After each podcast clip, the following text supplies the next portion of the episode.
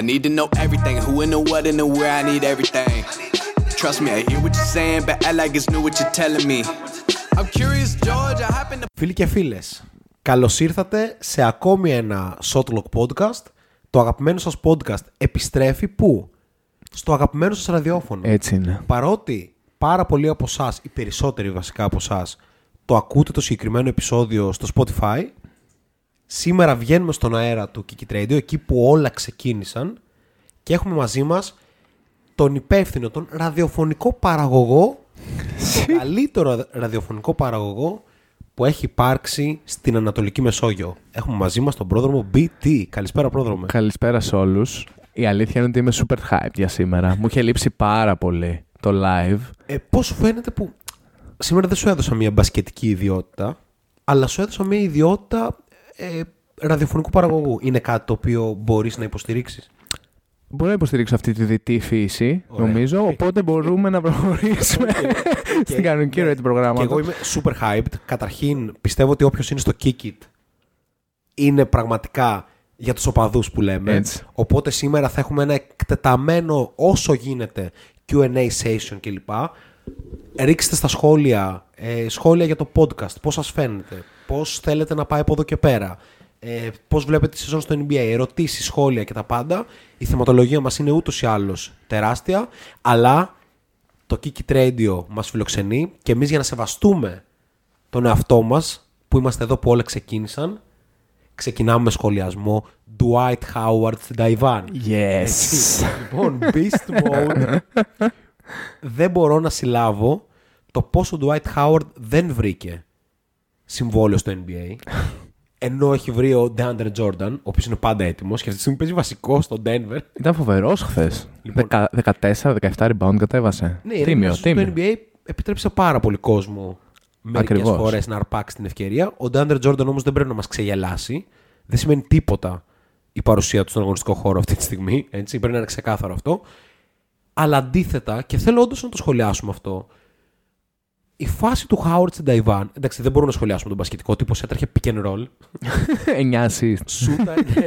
What the fuck. Σούταρε 10 τρίποντα. 10 τρίποντα. Απίστευτο. Μερικά fade away αλλά MJ, χωρίς λόγο δεν πήγε κανένα από αυτά.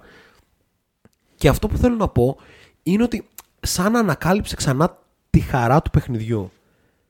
Και αυτό λέει πάρα πολλά υπό την έννοια ότι το NBA γνωρίζουμε ότι είναι το καλύτερο πρωτάθλημα του κόσμου, αλλά είναι και η μεγαλύτερη business στον κόσμο. Νομίζω ότι το αντιλαμβανόμαστε αυτό. Και είναι ωραίο έτσι, ξέρεις, ας πούμε δες τι γίνεται με τον Καϊρή, τα έχουμε συζητήσει και τα έχουμε ξανασυζητήσει. Υπάρχουν φορές που χάνεις την, ε, τη χαρά του παιχνιδιού και είναι πολύ όμορφο όταν οποιοδήποτε παίχτης την ξαναβρίσκει. Και δεν είναι μόνο αυτό. Ακούμε τώρα, ας πούμε, ε, παίκτες επίπεδου ε, J.R. Smith, που, οκ, υπάρχει ένα legacy εκεί πέρα, να λένε ότι κάπως η λίγκα σιγά σιγά αρχίζει και διώχνει με έναν τρόπο τους βετεράνους της όλο και περισσότερο. Πιθανώς αυτό βέβαια να συμβαίνει ακριβώς στο βωμό του θεάματος, με έναν τρόπο, ότι θα μπει ο πιο πιτσιρικάς που είναι πιο appealing product να έρθει να παίξει, να καρφώσει, να κάνει ένα run, γιατί εντάξει, ωραίος ο Καρμέλο Άνθορνη, αλλά βαρεθήκαμε να βλέπουμε post-up mid-range. Αν και Ω, εγώ φίλε, δεν βαρέθηκα το- καθόλου. Πάρα πολύ ωραίος ο Καρμέλο Άντωνη. Πάρα πολύ ωραίος. Έτσι, δεν ξέρω γιατί δεν παίζει στο NBA, γιατί είναι πάρα πολύ όμορφο το θέμα που μας έδινε για πάρα πολλά χρόνια. Έτσι είναι. Έτσι. Ε, πάντως, αυτό που λες ξεκινάει μια νομίζω αρκετά ενδιαφέρουσα συζήτηση σχετικά με το ότι η Λίγκα γίνεται όλο ένα και πιο νέα Μμμ. και νομίζω ότι πολλοί προπονητές πολύ σωστά κρούν τον κόδωνα του κινδύνου ότι υπάρχει μια έλλειψη fundamentals. Και πρέπει να την παραδεχτούμε και εμείς που προφανώς αναλύουμε κάθε φορά για το γιατί το NBA είναι το καλύτερο πρωτάθλημα στον κόσμο και και και και ισχύουν όλα αυτά. Αλλά υπάρχει μια έλλειψη fundamental σε πάρα πολύ κόσμο, σε πάρα πολλά ταλέντα. Και αυτό μπορούμε να το δούμε και σε παίχτες πολύ υψηλού επίπεδου. Δηλαδή, ο Τζα Μωράν έχει έλλειψη fundamentals. Ο, ο Τρέι Young έχει έλλειψη fundamentals. Και πρέπει να συζητήσουμε το τι σημαίνει μια λίγκα σαν το NBA που γίνεται όλο ένα και πιο ε, νεαρή, πώς μπορεί πιστεύεις να βρει ρε παιδί μου μια ισορροπία στο πώς μπορείς να έχεις τόσους tacticians ας πούμε προπονητές και πώς μπορούν να μεταδίδουν αυτή τη γνώση στους παίχτες οι οποίοι δεν έχουν πάει καν κολέγιο πολλές φορές. Δηλαδή, ας σκεφτούμε τώρα ότι οι παίχτες πάνε για ένα χρόνο στο κολέγιο που υποτίθεται μαθαίνουν τα βασικά. Γιατί στο high school, αν έχετε δει, παρακολουθήσει highlights ή οτιδήποτε από high school, είναι η μαγεία των, των skills. Δεν υπάρχει ομαδικό μπάσκετ, έτσι. Ε, ναι. Ε, θα μπορούσα να το θέσω πολύ σύντομα και να πω αντεγράψτε τη Σέρβικη σχολή, αλλά μάλλον Oh, no. καλύτερα όχι. No. Γιατί μετά πας από την άλλη μπάντα στη ζυγαριά και δυσκολεύει. Για να μην πούμε αντίγραψε την ελληνική σχολή. έτσι. Ε, η πραγματικότητα είναι ότι όντως οι νεαροί αθλητές πρέπει να αναπτύσσουν τα individual ας πούμε skills τους σε πρώτο χρόνο γιατί είναι αυτά τα οποία θα τους δώσουν τα- τα ένστικτα τα οποία κάνουν τον μπάσκετ πιο εύκολο. Αλλά από εκεί και πέρα όταν μιλάμε για τακτική η αλήθεια είναι ότι αυτό εκλείπει μέχρι πρακτικά να φτάσουν παίκτες στον πρώτο χρόνο στο NBA. Δηλαδή βλέπουμε πόσο δυσκολεύονται παίκτες επίπεδου και ταλέντου Wiseman. Έτσι. Ναι, ναι, ναι. Καλά, ο Wiseman είναι ιδιαίτερη περίπτωση. Πολύ ιδιαίτερη Δεν περίπτωση. έπαιξε κολέγιο καν. Ναι. Ε, πόσο δυσκολεύονται να ακολουθήσουν καν σε ταχύτητα νοητική το τι συμβαίνει μέσα στο γήπεδο. Και πάει και λίγο αντίστροφα. Βλέπουμε πώς παίχτες όπως ο Desmond Bain που έπαιξαν full Ναι. στο κολέγιο, πώς μπαίνουν στο NBA πανέτοιμοι να δώσουν τα πάντα. Ή ο Malcolm Bronkton ε, ή μια σειρά από άλλους παίχτες. Αυτή η τάση υπάρχει και στην Ευρωλίγκα. Η οποία Ευρωλίγκα γεμίζει με πάρα πολλούς παίχτες από την G League, με κομμένους από το NBA κλπ. Ενδιαφέρουσα συζήτηση. Ίσως την κάνουμε ε, περισσότερο μία άλλη φορά. Αλλά συνεχίζοντας κάπως στο, στο κομμάτι των ε, νέων, ας πούμε, μιας και κάπως αυτό ξεκίνησε από τον Dwight Howard, πάμε σε ένα άλλο ενδιαφέρον νέο που θα μπορούσε να είναι ενός παίχτη που, παίζει στην, Ταϊ- που θα μπορούσε να παίζει στην Ταϊβάν. Ο λόγος προφανώς για τον Τρέζ Χάνελ. Έτσι, που θα ήταν πολύ καλός ανταγωνιστής του Dwight Howard και όχι δεν έπαιζε με το 10 χρόνια όπως σχολιάζει ο Έιρι Ιωάννη. Θα μπορούσε να παίζει με τον Τρέζ Χάρελ. Ε, όπου κάπως πήρε την μπάλα του Γιάννη το κούμπο την ώρα που ο Γιάννης έριχνε βολές. Πολύ περίεργη κατάσταση ότι γιατί να το κάνεις αυτό. Καταλαβαίνουν προφανώς τους εργαζόμενους στο γήπεδο, οι οποίοι έβαζαν τις σκάλες μπροστά και βιαζόντουσαν, γιατί υπήρχε ένα event μετά από ό,τι διάβασα στο Reddit για τους season ticket holders, για τους ε, έχοντες διαρκείας. Αλλά και πάλι, ρε φίλε, ξέρω εγώ, ένα 20 λεπτό θα ρίξεις τις βολές του. Άμα δεν έκανε όλη τη φασαρία ο Χάρελ, ο οποίος μετά πήγε και έριξε βολές ο ίδιος. Έτσι. Ε, δεν θα γινόταν όλο αυτό. Δεν πιστεύω ότι ο Γιάννης είχε τόσο κακή συμπεριφορά όσο λένε όσοι δεν τον πολύ συμπαθούν. Δηλαδή ευγενικό φάνηκε, απλά οι άλλοι κάπως του την έσπασαν και λίγο. Αυτό αισθάνομαι. Και εντάξει, τώρα ένα 20 λεπτό κάθε παίχτης μπορεί να ρίξει. Τώρα είμαστε στο μαγικό κόσμο του NBA, αυτά συμβαίνουν. Εντελώς αυτά συμβαίνουν και να πω και κάτι άλλο. Μάλλον στην Ελλάδα δεν έχουμε πολλούς τέτοιους υποστηρικτές όσο αφορά το εν λόγω συμβάν. Ότι δηλαδή κάπως ο Γιάννης είχε κακή συμπεριφορά, ότι είναι και καλά humble guy, αλλά δεν σέβεται και ένα τέτοιο. Όταν ο Τζόρνταν έριχνε μπουκέτα στον Κέρ δεν τα λέγατε αυτά, πάντως. Έτσι, για να τα λέμε όλα. Δηλαδή τότε ήταν ε, winning mentality και grind ε, με την ομάδα το να ρίξεις μπουκέτο στον συμπέκτη. Ξαφνικά το να ρίξεις μια σκάλα είναι ε, PR damage ε, διάλυση. Ε, πιστεύω ότι βασικά δεν ήθελε να ρίξει τη σκάλα. Όχι, πιστεύω ότι φαινόταν ότι δεν ήθελε. Ήθελε να τη σπρώξει. μετακίνησε Ένιωθε ότι μπορεί να λίγο τη πιο σπρώξει. νευρικά. Και εγώ έτσι Και νομίζω. εντάξει, απλά τα χέρια του Γιάννη το κούμπο είναι κάπως πιο γυμνασμένα τα δικά σου, πρόδρομε. Sorry. Αυτό ισχύει. δεν μπορώ να το αντικρούσω. Ε, κάπως έφερε αυτή τη φάση. Κρατάω το ότι ο Τρες Χάρελ είπε στο Θανέσιο το κούμπο ότι είμαι ένας από αυτούς που είμαι επικίνδυνος έξω, οπότε πρόσεχε. Έχω insight για Θανάση για το πόσο είναι, θα μπορούσε να είναι, αλλά δε- δεν θα αναλύσουμε. Ναι. Ε, Θανάσης φαίνεται ωραίος. Φαίνεται ωραίος. Οπότε- Σούπερ ψύχραιμος. Ναι. Οπότε αυτό. Θανάση δεν νομίζω ότι καταλαβαίνει Και από από εκεί και τέτοια πέρα το οκ. πιστεύω ότι η απάντηση του Γιάννη ότι εντάξει, καταλαβαίνω τον Τρεζ Χάρελ γιατί δεν παίζει και θέλει και αυτός να δουλέψει και του είπα να δουλέψουμε μαζί. Νομίζω ότι εμένα με καλύπτει. Ναι, όχι. Εννοώ αξιοπρεπέστατο, συναδελφικό. Ναι, ειδικά Οκ. από τη στιγμή που ο Joel Embiid την επόμενη μέρα, γιατί είχαν back to back οι Sixers, πήγε να, μ, στη Νέα Ορλεάνη, έκανε αυτό στα σουτάκια του. Φαντάζει να πήγαινε, ξέρω εγώ, ο Αλβαράδο να του έπαιρνε την μπάλα. Απίστευτο. Τέλος πάντων, τι άλλο έχουμε από νέα, αφού πούμε καλησπέρα σε Έριο Άννη, σε Bill, σε Ερικό και σε όλους. Καλησπέρα από UK. Yes, sir. Ωραία. Βδομ- UK που να πούμε οι London Lions πηγαίνουν τρένο. Έτσι, στο- για τους φίλους Στι νέε Ευρωπαϊκέ της υποχρεώσει. Βρετανικής Λίγκας. Δεν έχω δει τι κάνει ο Κώστας Κουφός εκεί πέρα. Έχει ξεκινήσει καλά, αλλά νομίζω μετά τραυματίστηκε. Ο Σαμ Ντέκερ έχει ξεκινήσει επίσης καλά. Απίστευτη ομάδα. Respect. Λοιπόν, βδομάδα ρεκόρ, βδομάδα που ομάδες ξανααναδύονται, θα τις συζητήσουμε αναλυτικά, αλλά πάμε πρώτα στα ρεκόρ έτσι λίγο πιο ε, συνοπτικά. Είχαμε 51 από τον Γκάρλαντ με 27 στην τέταρτη. Που δεν σχολιάστηκε ποτέ. Ναι, Ποτέ. απίστευτο. Γιατί δεν σχολιάστηκε; Ε, δεν ξέρω. Γιατί την ίδια μέρα ο Τζοέλ Embiid Ακριβώς. έκανε ε, ίσως το καλύτερο παιχνίδι που έχουμε δει. Τώρα, εξαιρώντας κάτι ναι. σκόρπια μάτσα από εδώ και από εκεί μεγάλων παιχτών και κάτι τρελά δίμηνα του James Harden, αυτό που έκανε ο Embiid νομίζω δεν το έχει κάνει κανένας άλλος. Κανένας άλλος. Τύπου Will Chamberlain-like numbers. Είχε 26 στην τέταρτη, ε, θέτοντας ρεκόρ για πότε σε τέταρτη περίοδο, τέταρτη περίοδο sorry, από center, το οποίο κατήχε πριν ο Νικόλα Γιώκης με 23. Και αν δεν κάνω λάθος κάπου διάβασα ότι σε κάποια advanced analytics που μετράνε τα games συγκριτικά all time σε διαφορετικές περιόδους, το συγκεκριμένο παιχνίδι ήταν κάπου στο top 10 regular season παιχνίδι ever από ένα παίκτη. Τρομακτικό. Ναι, και ακόμη πιο τρομακτικό ότι το έκανε ο Joel Embiid, ο οποίος τον έβλεπες μέσα στον αγωνιστικό χώρο, ότι ξέρεις, περνούσαν τα λεπτά. Εγώ σε ένα σημείο φοβόμουν να μην πέσει κάτω. Φαινόταν εξουθενωμένο. Τα λέγαμε την προηγούμενη ότι εβδομάδα. δεν μπορεί άλλο. Κι όμως έπαιρνε την μπάλα και την ξανέβαζε στο καλάθι ξανά και ξανά και ξανά. Έριξε και άπειρες βολές. Δεν θυμάμαι, 22. Ναι, ναι. Μπορεί και παραπάνω. Είχαμε τους Sixers on fatigue alert και να που ο Τζοέλ θα χάσει τα επόμενα δύο παιχνίδια από ό,τι φαίνεται. Ε, ο Ταϊρής Μάξι μένει Ένα 21 μήνα. Ο Χάρντεν είναι ήδη έξω. Πάει για βουτιά η Φιλαδέλφια. Πάει για βουτιά. Πάει βέβαια για τρελό trade, ε, trend up η μετοχή του τον Bias Harris. Ε, Ισχύει. τώρα, Φαντασιακοί it's φίλοι, time to ακούστε. shine. ναι. Βέβαια, να πούμε ότι ο Doc Rivers για όσο του χρεώνουμε σαν προπονητή και καλά κάνουμε, είναι προπονητής που μπορεί ομάδες που είναι μέτριες να τις κάνει να κάνουν overachieve. Οπότε Ισχύει ας μην αυτό. εκπλαγούμε αν η Φιλαδέλφια δεν πάει τόσο άσχημα. Εννοώ ότι αν είναι κοντά σε ένα 50% θα είναι μεγάλη επιτυχία με βάση το roster. Τώρα, ποιος είναι ο, ο δεύτερος καλύτερος παίκτης μετά τον Embiid, Ο Shake Milton. Ο, Όχι ο Shake Milton. ο De'Anthony Melton. Τον άλλον Μέλτον, μάλλον. Ξεγελάστηκα από τον Μίλτον επειδή έβαλε χθες 25.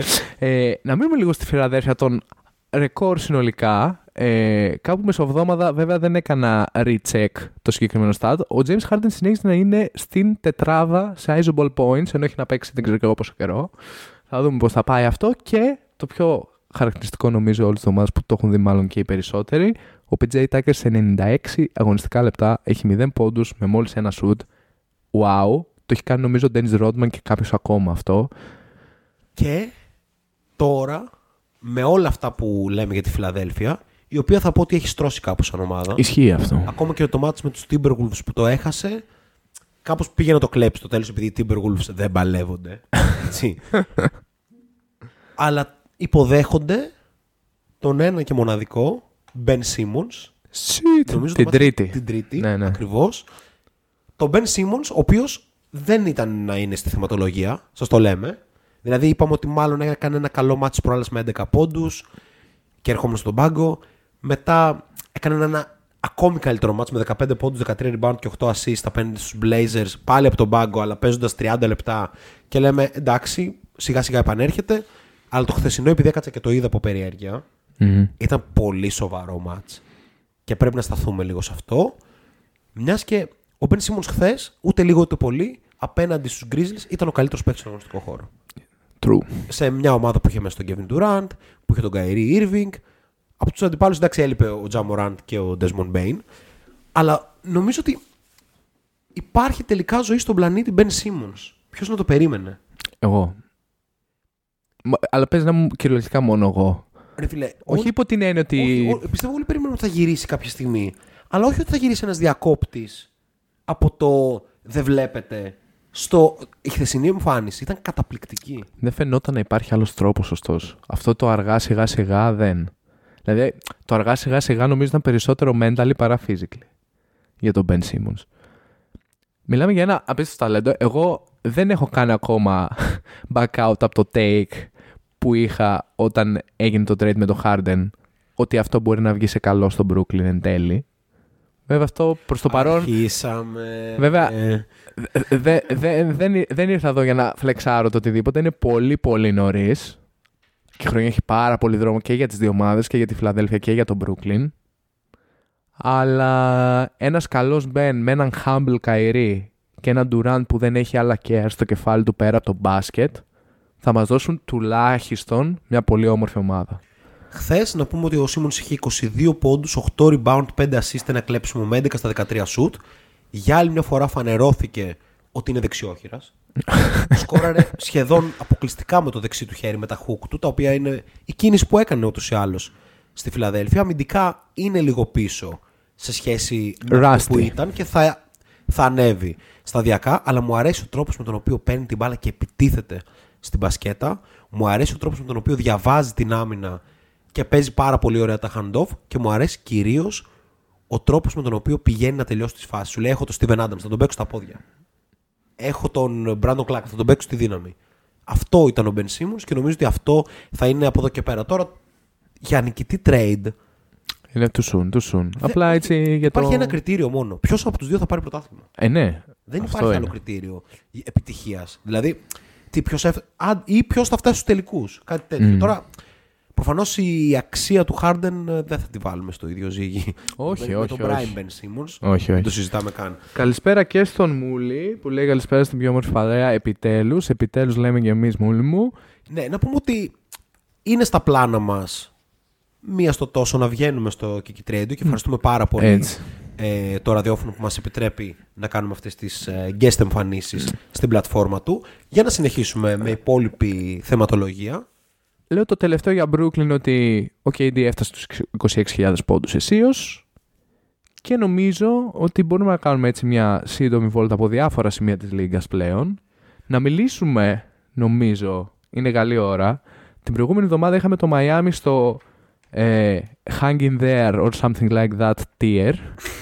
και ο Κάι Λάουρι συνεχίζει να, να κάνει μαλάξεις και να δίνει παλμό σε αυτή την ομάδα η οποία έπαιζε με 6 από τους 7 βασικούς της εκτός και ο Κάιλ Λάουρι οργίασε κάνοντας triple-double με 25 πόντους, 15 assists, 10 rebound. 14η σεζόν που έχει έστω ένα triple-double και για guard αυτό είναι το δεύτερο μεγαλύτερο stretch μετά τον Jason Kidd. Ήταν όμως κεραυνός εν εθρία με την έννοια ότι την επόμενη αμέσως μέρα διαλύθηκαν από το Cleveland. Ε, εντάξει, αυτό, ε, αυτό ήταν κάπως αναμενόμενο. Είναι τραγικά η απόδοσή του με 2 στα 10 σουτ. Ναι, αλλά ο Κάι Λάουρ είναι 35. Ναι. Δεν μπορείς να έχεις αυτά τα expectations. Είμαι πάρα πολύ χαρούμενος που δεν εμπιστεύομαι το Miami. Ναι, όχι, δεν το. Ε, και ο βασικός λόγος είναι ότι δεν υπάρχει κανένας παίχτης που να μπορείς να πεις με ασφάλεια ότι Να, αυτός εδώ είναι η πρώτη μου επιλογή. Yes. Υπάρχουν πάρα πολλοί καλοί παίχτες, αλλά κανένας δεν είναι πραγματικά elite. Δεν μπορώ να πω τον Jim Butler ότι είναι, γιατί του λείπουν πάρα πολλά επιθετικά χαρίσματα ε, και μάλλον έχει περάσει και το prime του, αυτό δείχνει. Έτσι. Ε. Έχει μια πολύ περίεργη δήλωση ο Butler. Ότι είχε ξεκινήσει το Miami άσχημα και είπε ότι OK, έχουμε 5 ήττες τώρα, θα τελειώσουμε τη σεζόν με 7 ήττες. Με ρεκόρ 75-7. Πλέον το Miami είναι 7-10. Ήδη ξεπεράστηκε αυτό. Και γενικά δεν φαίνεται αυτή η ομάδα να έχει ακριβώς ταυτότητα επιθετικά. Βάζει πάρα πολύ λίγους πόντους.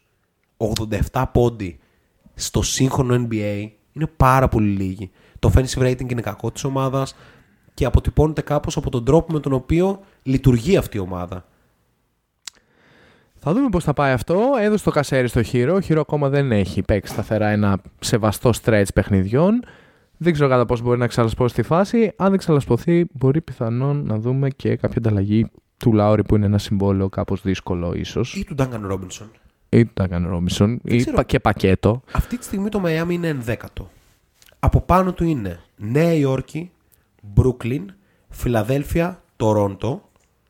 Τέσσερις ομάδες από τις οποίες, αν εξαιρέσουμε τη Νέα Υόρκη, οι άλλες τρεις είναι καλύτερες. Είναι ρεαλιστικά καλύτερες. Αν πούμε όμως ότι η Φιλαδέλφια θα έχει ένα κακό ρεκόρ με βάση τις απουσίες, λείπουν οι τρεις καλύτεροι παίχτες της βασικά, περιμένουμε το Μαϊάμι να καταφέρει να κερδίσει κάπως έδαφος από εκεί. Άρα να παλεύει να είναι στην Οχτάδα. Οκ. Okay. Άρα ποια είναι η σχέση του μετά με το Σικάγο που είναι ακριβώς από κάτω του; Και προφανώς όλοι θα κοιτάνε να πάρουν τη θέση κάποια στιγμή της Ουάσιγκτον και της Ινδιάνα για τις οποίες θα συζητήσουμε αργότερα. Άρα, με κάπως αυτό στο μυαλό μας, πιστεύω ότι το Miami θα τα καταφέρει. Θα καταφέρει να πλασαριστεί στην εξάδα, μιλάω. Δεν μιλάω για την οχτάδα. Ου, πιστεύω ότι η ου, οχτάδα no. θα πρέπει να είναι αυτονόητη για μια ομάδα που λέει ότι κάνω πρωταθλητισμό. Το Miami αυτή τη στιγμή πώς θα μπει στην Εξάδα; Φαίνεται δύσκολο πολύ. Μπορούμε να πούμε ότι η Βοστόνη, Να το πάμε ανάποδα, το ναι. Milwaukee, η Ατλάντα και Φιλα- το Cleveland είναι lock. Είναι, Είναι- lock ότι είναι αυτές οι lock. τέσσερις ομάδες δεν θα βγουν από την εξάδα. Ναι. Έτσι. Ωραία. Μπορούμε να πούμε ότι το Brooklyn Φε... κα- κάπα σίγμα, ας πούμε, κανονικές συνθήκες, Ναι, ναι, αυτό. ε, θα είναι εκεί. Νομίζω πως. ανεβαίνει Ναι. το Brooklyn, ανεβαίνει ο Durant, ανεβαίνει ο Simmons, θα ανέβει ο Kyrie.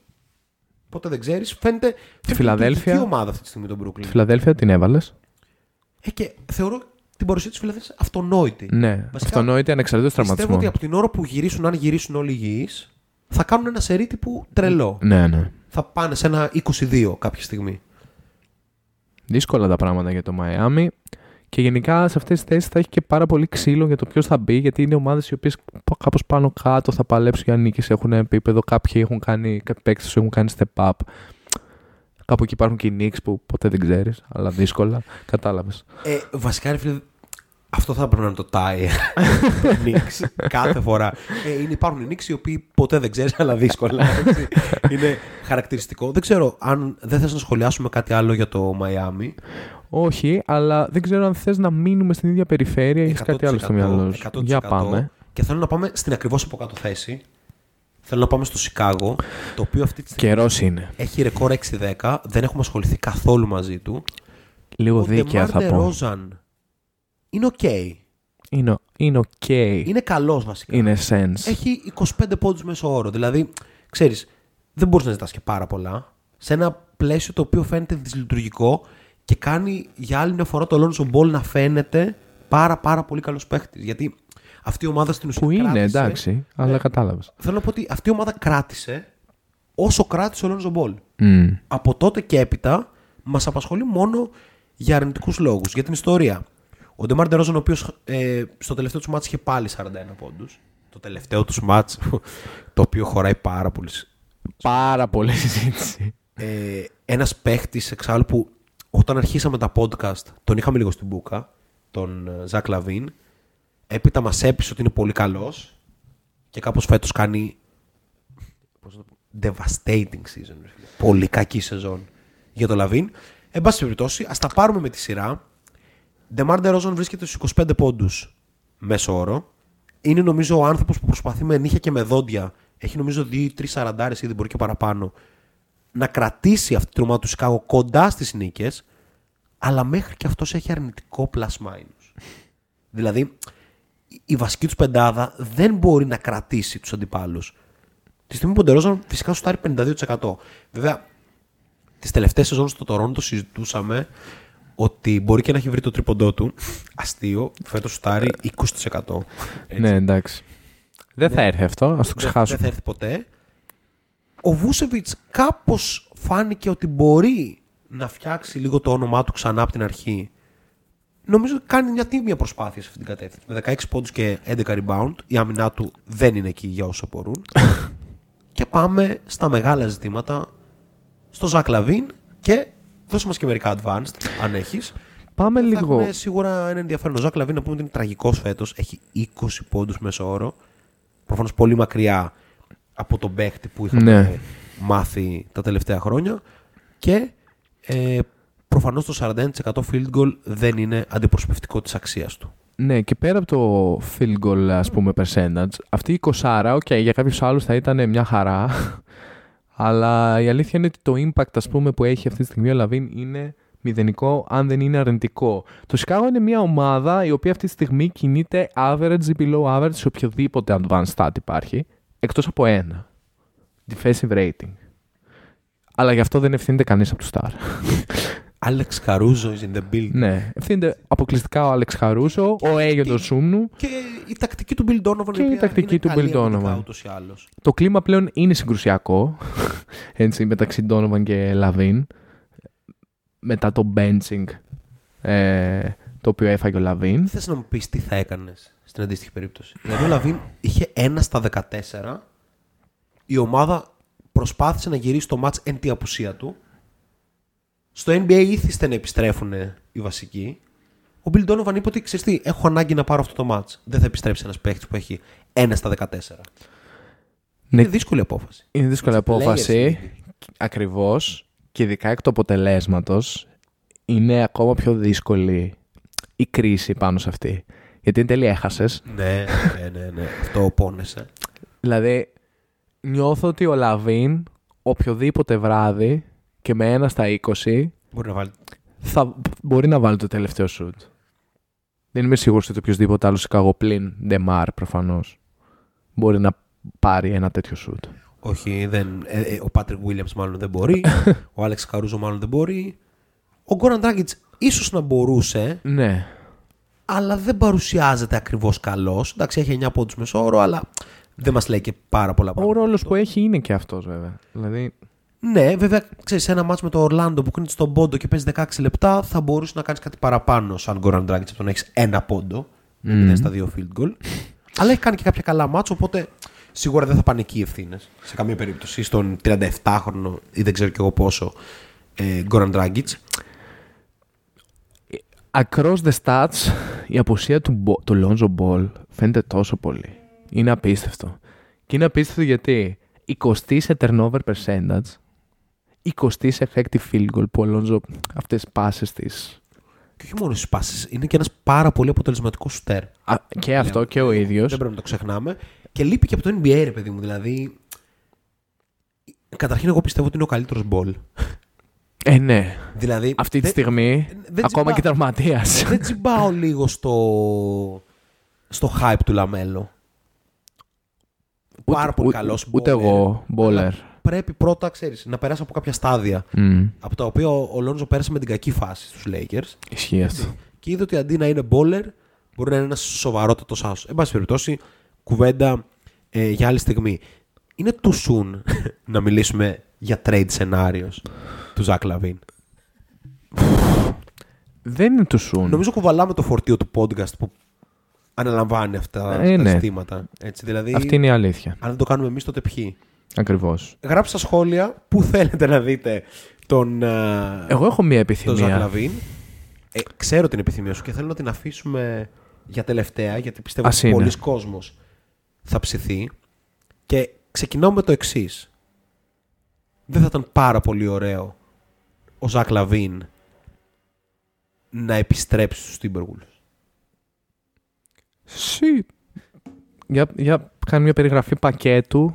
Αυτή τη στιγμή υπάρχει η αναγκαιότητα για έναν άσο Α, καλά. στους, ε, Α, καλά. στους Bulls αφού ο Λόνζο δεν παίζει. Θα μετακινήσουμε την κακή χρονιά του Λαβίν και να την ανταλλάξουμε με ένα 13-7 με 3 turnover. και 40% field goal. D'Angelo Russell, Αυτό ακριβώς λέω. πακέτο Ναι.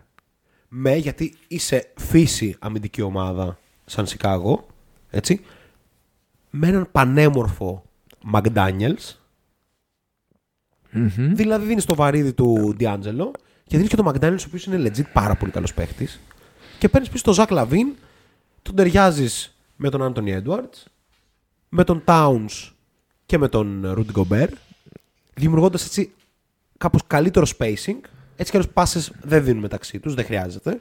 Θα κάνει και ο Λαβίν το thing του. Άρα βγάλε και τον άσο, βάλε Μακλόφλιν. McLaughlin στον άσο. Μακλόφλιν, πολύ ωραίος. Και έχεις, αυτό σκεφτόμουν. Πολύ Και έχεις ωραίος. Μα- McLaughlin, Λαβίν, Edwards, Towns, Gobert. Πολύ. Πόπο χάλι. Είσαι Ε, στο- Πόπο χάλι. Μαλάκα. Είσαι, στο, είσαι στη φάση του Το όλοι. πιστεύω. Κάντε σωστά.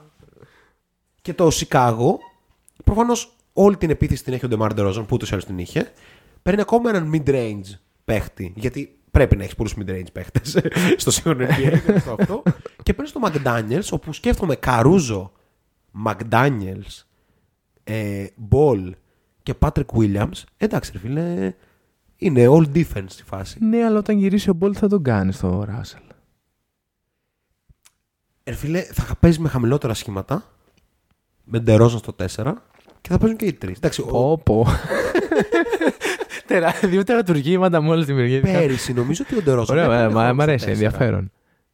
Ε, ναι, σίγουρα έπαιρνε. Έπαιρνε σε κάτι ναι. line-ups, Έπαιρνε ναι. Με Λόνζο, Καρούζο, Ναι, ναι, ναι, Λαβίν, ναι, ναι. ε, Ντερόζαν. Ισχύει Οπότε αυτό. why not ξανά; Κάπως έτσι ισο- ισοπεδώθηκαν Και 4-0 ξέραμε από το ότι Milwaukee. Ο McDaniels επίσης είναι πολύ μακρύ. Μπορεί να παίξει το 5. ας πούμε.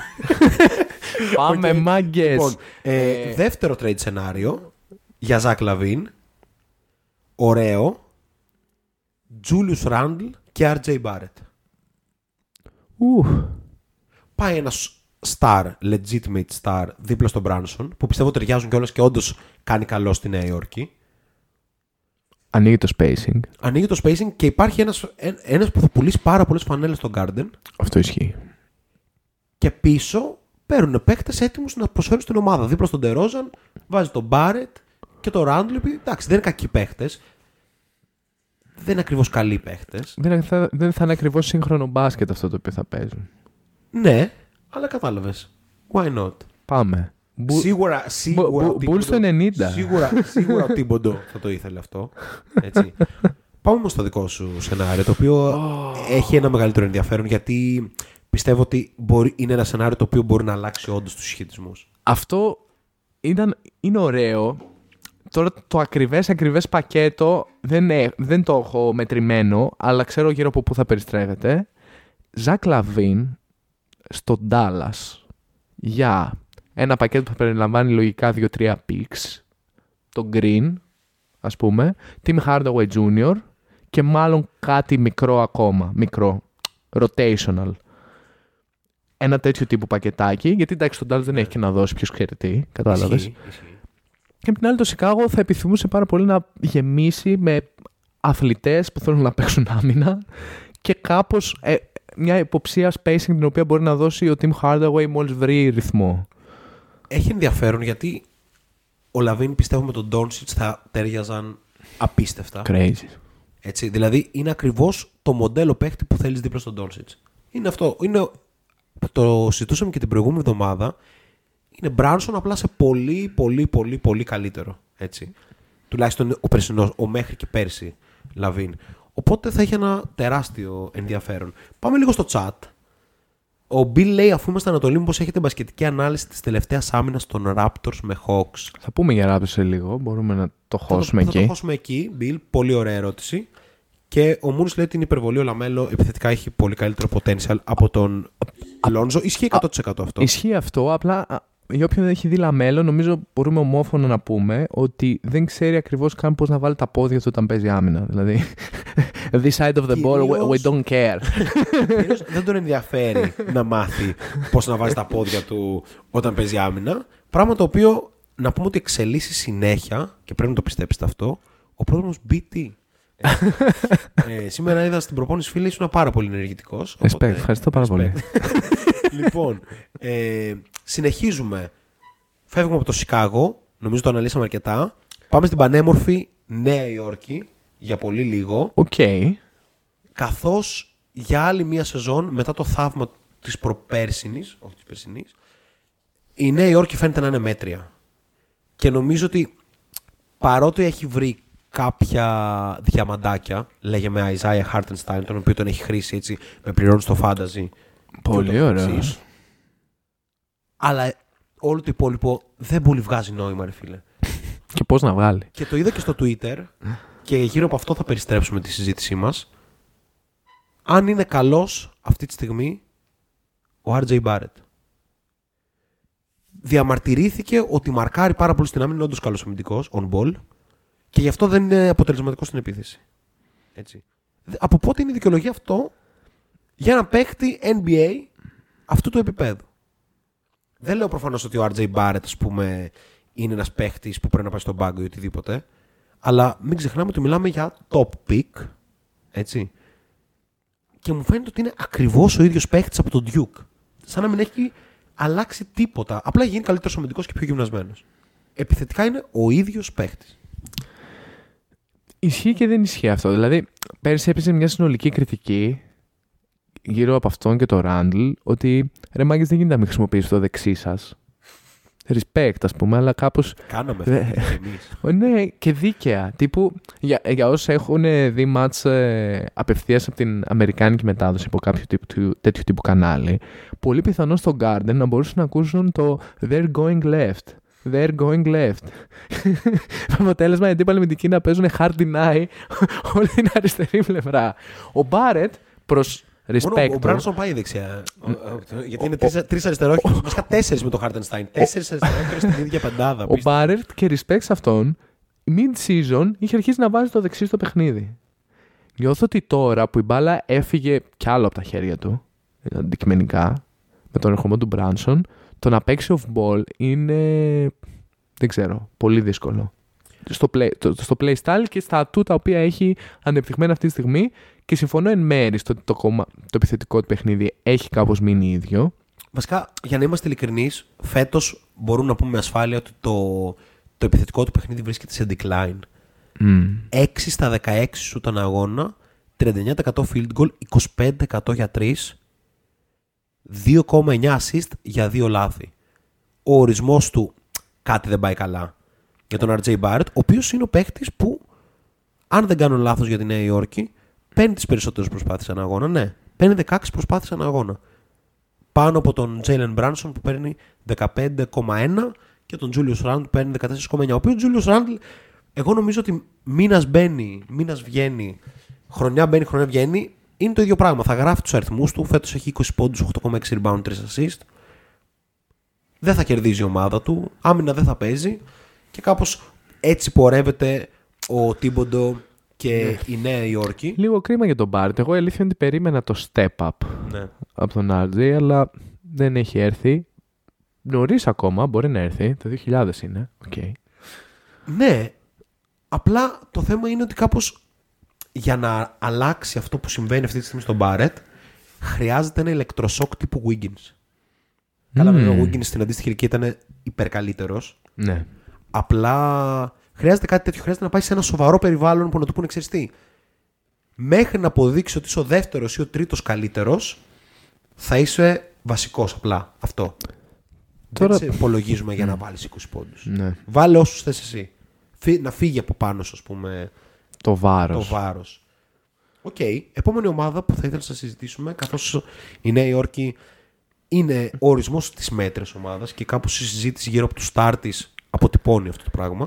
Θέλω να μείνουμε για λίγο στη μετριοτητα και στην Ανατολή και να κλείσουμε έτσι λίγο πιο δυναμικά με ομάδες που εμφανίζουν πιο ωραία στοιχεία και να πάμε στο DC. Να πάμε στην Ουάσιγκτον. Και θέλω να πάμε στην Ουάσιγκτον. Not that mediocre θα πω. Not that στα αγγλικά, mediocre. έτσι. Ε, μας Not έχουν that κατηγορήσει. mediocre. Έστειλαν ε, μερικοί καταπληκτικοί φίλοι της εκπομπής ότι γιατί χρησιμοποιείτε τόσο αγγλικούς όρους. Τι έχουμε να απαντήσουμε σε αυτό; Ότι στη δουλειά μας διαβάζουμε και γράφουμε όλη μέρα αγγλικά. Βλέπουμε ότι- όλη μέρα NBA. Ότι βλέπουμε όλη μέρα NBA, βλέπουμε σειρές οπότε ακούμε συνέχεια αγγλικά και γενικά κυκλοφορούμε στο διαδίκτυο που παίζουν παντού αγγλικά. Πολύ σκληρή Ε, απάντηση. Πρώτος βητή, πληρωμένη απάντηση. Όχι ακριβώς πληρωμένη. λοιπόν. Δεν κάνω attack. Washington Wizards. Πολύ ωραία πράγματα. Θα πω. Ναι, και επίσης δεν, δεν είναι Αλλά και σίγουρο κάποια ότι πρέπει να τους ερωτηματικά. θεωρούμε στο μέτριο με την έννοια ότι Λοιπόν, αυτή να- τη στιγμή παρουσιάζουν κάτι πολύ να, όμορφο. να δώσω μια λίγο εικόνα των advanced. Yes. Λοιπόν, μιλάμε για μια ομάδα η οποία παίζει αργό μπάσκετ αυτή τη στιγμή. Προς το bottom του spacing και έχει μια μέτρα προς κακή επίθεση. Για να τα λέμε αντικειμενικά. Είναι 24η στη λίγα. Τι πάει πολύ καλά, ωστόσο.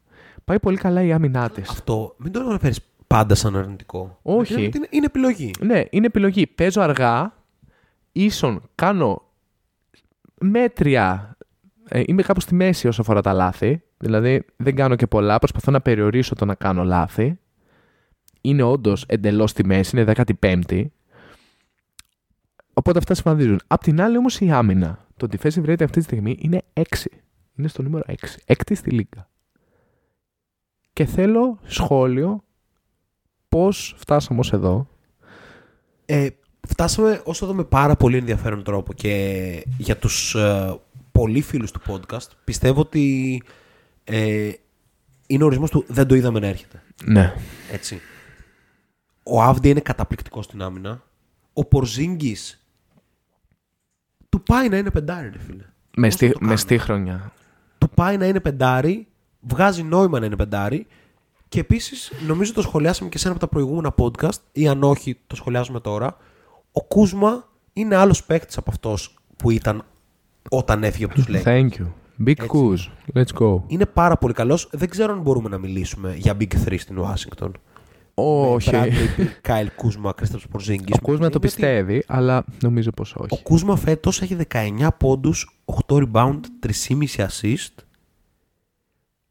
Με respectable 45% field goal. Οκ, δεν είναι καλό στο τρίποντο. Πιστεύω θα έρθει. Υπάρχουν μάτς που εκτοξεύεται.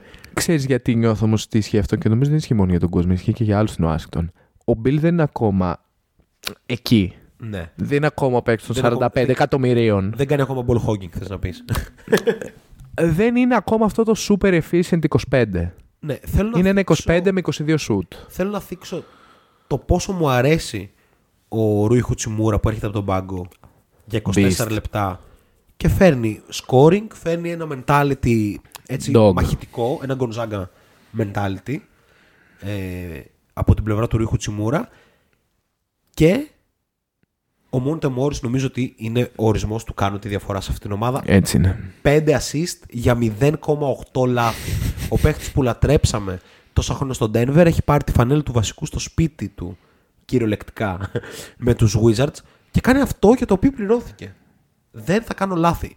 Ε, για όσους θέλουν τα πιο advanced statistics, 100% στο κατέβασμα της μπάλας. Δεν έχει κάνει ακόμα λάθος. Είναι ο μοναδικός παίκτης στο NBA που δεν έχει κάνει λάθος στο κατέβασμα της μπάλας. Νομίζω ότι αυτό μιλάει από μόνο του. Είναι ένας παίκτης που τρέχει την ομάδα. Είναι πάρα πολύ σημαντικό. Και επίσης, γελούσαμε πριν. Αυτό το κάνει και ο Μακλόφλιν, ο οποίος είναι δεύτερος σε αυτή Crazy. την κατηγορία. Και, και Jones βάζω, έτσι, αυτούς, αυτούς Ναι, τους ναι, ναι. τρεις. Είναι πάρα πολύ σημαντικό ένας παίκτης να μπαίνει μέσα και να ξέρει τι πρέπει να κάνει. Χωρίς να είναι star κλπ. Για μένα η Washington παρουσιάζει πάρα πολύ ενδιαφέρον. Είχε ξεκινήσει και πέρυσι καλά. Και γενικά ο Άνσελντ δείχνει πολύ καλά στοιχεία σαν προπονητή. Ισχύει αυτό. η ομάδα αυτή έχει ταυτότητα, αλλά πιστεύω ότι θα πέσει γιατί το βάθος του ρόστερ δεν είναι καλό. Όταν έχεις ας πούμε τον Άντωνι Γκίλ σαν δέκατο παίχτη σου, δεν είσαι πάρα πολύ καλή ομάδα. Πάρα πολύ καλή δεν είναι. Αλλά μέχρι το 7-8 υπάρχει μια σούπερ αξιοπρεπής, ε, ένα σούπερ Πάλι αξιοπρεπές σύνολο. Πιστεύω, πιστεύω θα καταφέρει να μπει στα play-in. Ε, ναι, Υπό εντάξει. την έννοια ότι- Είναι play-in team. Κάποιες ομάδες είναι πολύ πίσω. Το Ορλάντο είναι πολύ πιο πίσω από ό,τι φανταζόμασταν. Καλά, δεν έχει παίξει ακόμα ο καλύτερος του παίχτης. Έτσι. Ε, μαζί με τον Πάολο προφανώς. Ε, το Detroit είναι πολύ πιο πίσω από ό,τι φανταζόμασταν. Τραυματίστηκε και ο Κάνιχαμ. It's Και, over. εντάξει, δεν, δεν κοιτάω καν τα box score του Detroit. ε, η Charlotte επίσης είναι τραγική. Και κάνουμε μια διακοπή στην βόλτα στη Λίγα την οποία θα συνεχίσουμε σε λίγο. Γιατί μιας και ανέφερε τη Charlotte, την οποία προφανώς δεν έχει καμία αξία να την συζητάμε. Ισχύει. Βρήκα όμως από τον ε, ε, Kirk Coldsberry μερικά Respect. ενδιαφέροντα στατιστικά τα οποία αναφέρουν τους λιγότερο αποτελεσματικούς σκόρερ ε, σε προσπάθειες για lay-up κλπ. Ο Kelly Oubre είναι μέσα σε αυτούς. Ένας τόσο αθλητικός παίχτης, σουτάρει μόλις 47% στα lay-up, μαζί του RJ Barrett, για τον οποίο συζητάμε τόση ώρα, με 47% επίσης, ο Russell Westbrook με 47% και ο Trey Young και ο Trey Jones με 46% και 42% αντίστοιχα. Τι μας λέει αυτή η πεντάδα που αποτελείται από τρεις ε, κοντούς παίχτες. Okay. Ο Westbrook δεν το περιμένουμε να είναι τόσο χαμηλά, αλλά η αλήθεια είναι ότι τα τελευταία χρόνια είναι τόσο χαμηλά. Είναι αρκετά. Bad hands, bro. You Ναι. know, bad Μα hands. ισχύει. Βασικά Αυτό δεν ξέρω Έχει- πώς ήρθε ακριβώς. Νομίζω ότι υ- υπήρχαν πάντα εκεί. Αυτά τα κακά του χέρια ήταν πάντα εκεί. Απλά ήταν τόσο αθλητικός. τόσο εκρηκτικός που παρέσανε και την μπάλα Ναι, ναι, μας. ναι, ναι, Πολύ ναι, ωραίο. ακριβώς αυτό. Αλλά το γεγονός ότι οι παίχτε σαν τον Νούμπρε και τον Μπάρετ βρίσκονται τόσο χαμηλά στο να βάζουν lay-up, εμένα με ενθουσιάζει κάπως. Δηλαδή, ρε φίλε, είσαι 2-3, υπεραθλητή και οι δύο, Ναι. και παίζεις μπάσκετ, ξέρω εγώ, από 10 χρονών. Πώς έχεις φτάσει σε αυτό το σημείο; Ο Κέλι Ούμπρε. Ο Κέλι Ούμπρε είναι, η Κέλι Ούμπρε είναι από τα παραδείγματα παιχτών που θα το λέμε και σε 10 χρόνια από τώρα. Ο Κέλι Ούμπρε δεν ήθελε να γίνει ρολίστα στον Golden State και να πάρει τέσσερα πρωταθλήματα. Ψινότανε να κάνει do, do his thing. Ναι, ναι, In, do his thing in Charlotte. Η φάση Charlotte έχει καταρρεύσει. Η φάση Charlotte ήταν όλο ένα, ένα wave Ναι, ναι. το οποίο λίγο οι τραυματισμοί, ε, λίγο η περίεργη κατάσταση γενικά ανέκαθεν στη Σάρλοτ. Και ούτε ο Clifford μπορεί να, να δώσει τέλος σε αυτό. Δυσκολεύεται η φάση, όσο και αν η άμυνα είναι κάπως Ίσως ο βελτιωμένη. Μπορέγκο να μην ήταν το πρόβλημα τελικά. Ε, και επίσης ο Goldsberry σήμερα ανέβασε και τους most efficient jump shooters, τους πιο αποτελεσματικούς shooter, που βρίσκουμε τον Devin Vassell. Πόσο πιστέψαμε σε αυτό το That, παιδί. that και boy πόσο- crazy. Αντάλλαξα και για αυτόν πρόσφατα σε λίγκα στο Fantasy. Δίνω στον Kyrie Irving. Καλή επιλογή εκεί πέρα, πιστεύω. Μμμ, μμμ. Ναι, πήρα Possible. Ζώντε Μάρε και Devin Vassell. για Κλοπέ, Kyrie Irving. κλοπέ, Why κλοπέ, not? κλοπέ. Ε, Jeremy Grant, 60% effective field goal σε jumpers. Πολύ Ο κλασικός ωραίος. παίκτης που άμα κλείσουμε τα μάτια και πούμε ποιος θα είναι εκεί, είναι πάντα εκεί. Ο Μπόγιαν Μπογκδάνοβιτς. Αλίμον. Ο Μαλίκ Μπίσλι, από τους λόγους που η Utah πηγαίνει τόσο καλά, με 61% effective field goal στα ε, jumpers και προφανώς πρώτος από όλους, ο καλύτερος σουτέρ όλων των εποχών με 67% ο Steph Curry. Και Αυτό. 63,6 true shooting. Πρώτο στη λίγκα, easy. Μαζί με ένα έτερο guard, το οποίο θα πάμε σε λίγο, το αφήνω κρυφό γιατί είναι από την άλλη περιφέρεια Οκ. και θα μιλήσουμε για αυτή την ομάδα. Και αν θες νομίζω μπορούμε να το κλείσουμε το πακέτο Washington και να πάμε σε δύο πιο ενδιαφέροντα projects. Προτιμάς ομάδα αργού pace πρώτα ή γρήγορο; Ε, πάμε, πάμε ξανά σε αργό. Πάμε ξανά σε αργό. Toronto Raptors. Και μπορώ- τώρα μπορούμε να σχολιάσουμε και το. Θες να ξεκινήσουμε από εκεί πριν πούμε πώς πάει; Ναι. Γιατί δεν περίμενα τέτοια αμυντική αντιμετώπιση από μια αμυντική ομάδα σαν το Toronto. Κατάρρευση. Ήταν κατάρρευση, ήταν λάθος αντιμετώπιση, ήταν, ήταν όλα λάθος. Έγινε ένα double team στον καπέλα στο κέντρο, σαν να μπέρδεψε, σαν να μην κατάλαβαν ποιος είναι. Εντάξει, βλέπουμε καταρρεύσεις ομάδων πάρα πολύ συχνά. Θα γίνουν και αυτά. Και εντάξει. στο NBA και στην Ευρωλίγκα. Στη regular season γίνονται τρομακτικά πράγματα. Αλλά αυτό παρά ήταν, ρε φίλε. Εννοώ ότι κάπως παρά ήταν εύκολο. Δεν ήταν ένα μαγικό play. Ήταν μια απλή διάσπαση ενός zone press. Περίεργο. Υπήρχε ένας διάδρομος εκεί, υπήρχαν τρεις παίκτες πάρα πολύ, τρεις αμυντικοί πάρα πολύ κοντά. Δεν είχε κανένα, δεν έβγαζε κανένα νόημα, δεν ξέρω τι λέει το chat. Όχι, το chat, ε, ο Μούλης λέει free cam ready. Φρικά με Τρελό respect για αυτό το σχόλιο και μόνο. Ισχύει. και ο Τσιπουρόπουλος μας λέει καλησπέρας. Καλησπέρα στον ε, Τσιπουρόπουλο. Για πάμε όμως λίγο στην ανάλυση του Τωρόντο, το οποίο έχει ενδιαφέρον καταρχήν γιατί είναι μια ομάδα που ποτέ, ποτέ, ποτέ δεν πρέπει να παίζει στοίχημα τους παίχτες της. Αυτό ισχύει full. Έχει, ξέρω εγώ, πέντε συνεχόμενα WWHQ. Παίζει WWHQ. Ένα-ένα-ένα στο ημίχρονο. Κοντεύει triple double ο Barth, τον παίζει να γράψει πόντους και assist, ας πούμε, ή rebound και assist και κάνει 17-4-4. ναι, όχι, δεν. Η, Ε, μπα- η μπάλα εκεί κινείται με ένα διαφορετικό έχει τρόπο. Τρία μάτς συνεχόμενο κολόκο. Κολόκο. Με πέντε plus τάπες. Παίζεις τάπες κολόκο. Μία. Παίρνει DNP. Έτσι. οπότε, οπότε νομίζω ότι ε, αν ένα πράγμα έχουν οι Raptors φέτος είναι δεν έχουν την εμπιστοσύνη μου στοιχηματικά. ε, και από εκεί και πέρα είναι μια ομάδα αρκετά έτσι, του προπονητή της. Έτσι. True. Και είναι μια ομάδα που πιστεύω θα τη δούμε στα playoff. Μέσω των play Ναι. κατά βάση. Απλά πιστεύω ότι με το Siakam υγιή θα έκαναν το, το βήμα παραπάνω. Και ο θα Siakam χωνόταν είχε κάπως ξεκινήσει- εκεί πέρα. Είχε ξεκινήσει καταπληκτικά τη σεζόν Αυτό είναι αλήθεια. μέχρι να τραυματιστεί. Το Toronto Raptors λοιπόν, μια ομάδα που παίζει αργό μπάσκετ, κάνοντας ελάχιστα λάθη, δεύτερη στη λίγα, με με τα δεύτερα λιγότερα λάθη, ε, επιτίθονται στο rebound, είναι δέκατη συνολικά και τρίτη σε offensive, super αθλητική, Ε, είναι χτισμένη για αυτό το είναι πράγμα. χτισμένη αυτή η για αυτό ομάδα. το πράγμα και πάντα ήταν αυτή η οπτική Και να ε, θυμάσαι, στο Toronto. αν είσαι φίλος Shotlock Podcast, είσαι περίπου στα δύο μέτρα και έχεις μακριά χέρια, μετακόμισε στο Τορόντο και πήγαινε στα training camp τους. Ίσως βρεις μια θέση στο roster στην G League και από εκεί και πέρα the sky's the limit. Ναι, βλέπεις τι έχει βγει από εκεί, Ναι, είναι απίστευτο. πραγματικά, ε. Ε, οπότε ναι, μια ομάδα η οποία πηγαίνει το match αργά στο ρυθμό της, κάνει ελάχιστα λάθη, επιτίθεται στο rebound όσο περισσότερο μπορεί, παίζει σε χαμηλό assist ratio, αν και το assist του turnover είναι προφανώς χαμηλό λόγω του χαμηλό turnover, και overall είναι top 10 άμυνα, top 10 penetrating, top, ε, top 10 επίθεση, sorry, top 10 penetrating, 11η άμυνα, θα, ανέ- θα μπορούσε να είναι και πιο ψηλά. Αλλά η αλήθεια είναι ότι το όλο πακέτο παρουσιάζει μια υγεία, ένα πλάνο από την αρχή στο τέλος, με ρόλους. Και ναι, ένα βράδυ ο Κολόκος θα παίξει και το άλλο θα είναι DMP. Ναι, το- γιατί το- ο coach το έτσι overall διάβασε το σχολείο σου match. Είναι θετικό για το Toronto. Γιατί για μένα είναι θετικό παρά τις 8 ήττες, ας πούμε. Και, με, για μένα, και για μένα είναι θετικό. Και εγώ πιστεύω ότι μάλλον το Toronto θα είναι κάπου στο 7. Μπορούμε να κάνουμε λίγο pull and watch τώρα και να σχολιάσουμε ότι Που λένε watch. Nice. ο Χουάντσο Έναν Γκόμεζ σε 14,5 λεπτά ανά αγώνα μετράει το μυθικό 3,3 πόντους με 46% field goal, 26% τρίποντο. Δεν το έχει βγει φέτος η χρονιά μετά το καταπληκτικό Ευρωμπάσκετ και Ίσως- την καταπληκτική ταινία. Ισχύει. Που- αλλά, που έπαιξε, ί- αλλά- ίσως χρειάζεται και ένα διάλειμμα, ξέρεις. Ναι, να κάνει ναι, pick-up ι- ι- ι- ισχύει. μετά τα Χριστούγεννα. Ισχύει, εντάξει, δεν περιμένουμε και τρελά πράγματα. για να είμαστε Πέντε ειλικρινείς. πόντους με Ναι. 49% field. Αλλά εμένα μου άρεσε πάρα πολύ στο match με, με τους Hawks. Για το, match, για το επίμαχο match το οποίο συζητούσαμε πριν για το τελευταίο play. Όπου σε 31 λεπτά ξεκίνησε το match και έπαιζε πεντάρι. Γιατί είπαμε, αν είσαι πάνω από 2 μέτρα και είσαι μακριά, χέρια, πήγαινε στο Toronto. Είχε 10 πόντους, 9 rebound. Με 5 στα 9 shoot, απλά 0 στα 3 τρίποντο που ο Χουάντσο είναι σουτέρ. Είναι φύση σουτέρ και στο NBA δεν το έχει δείξει.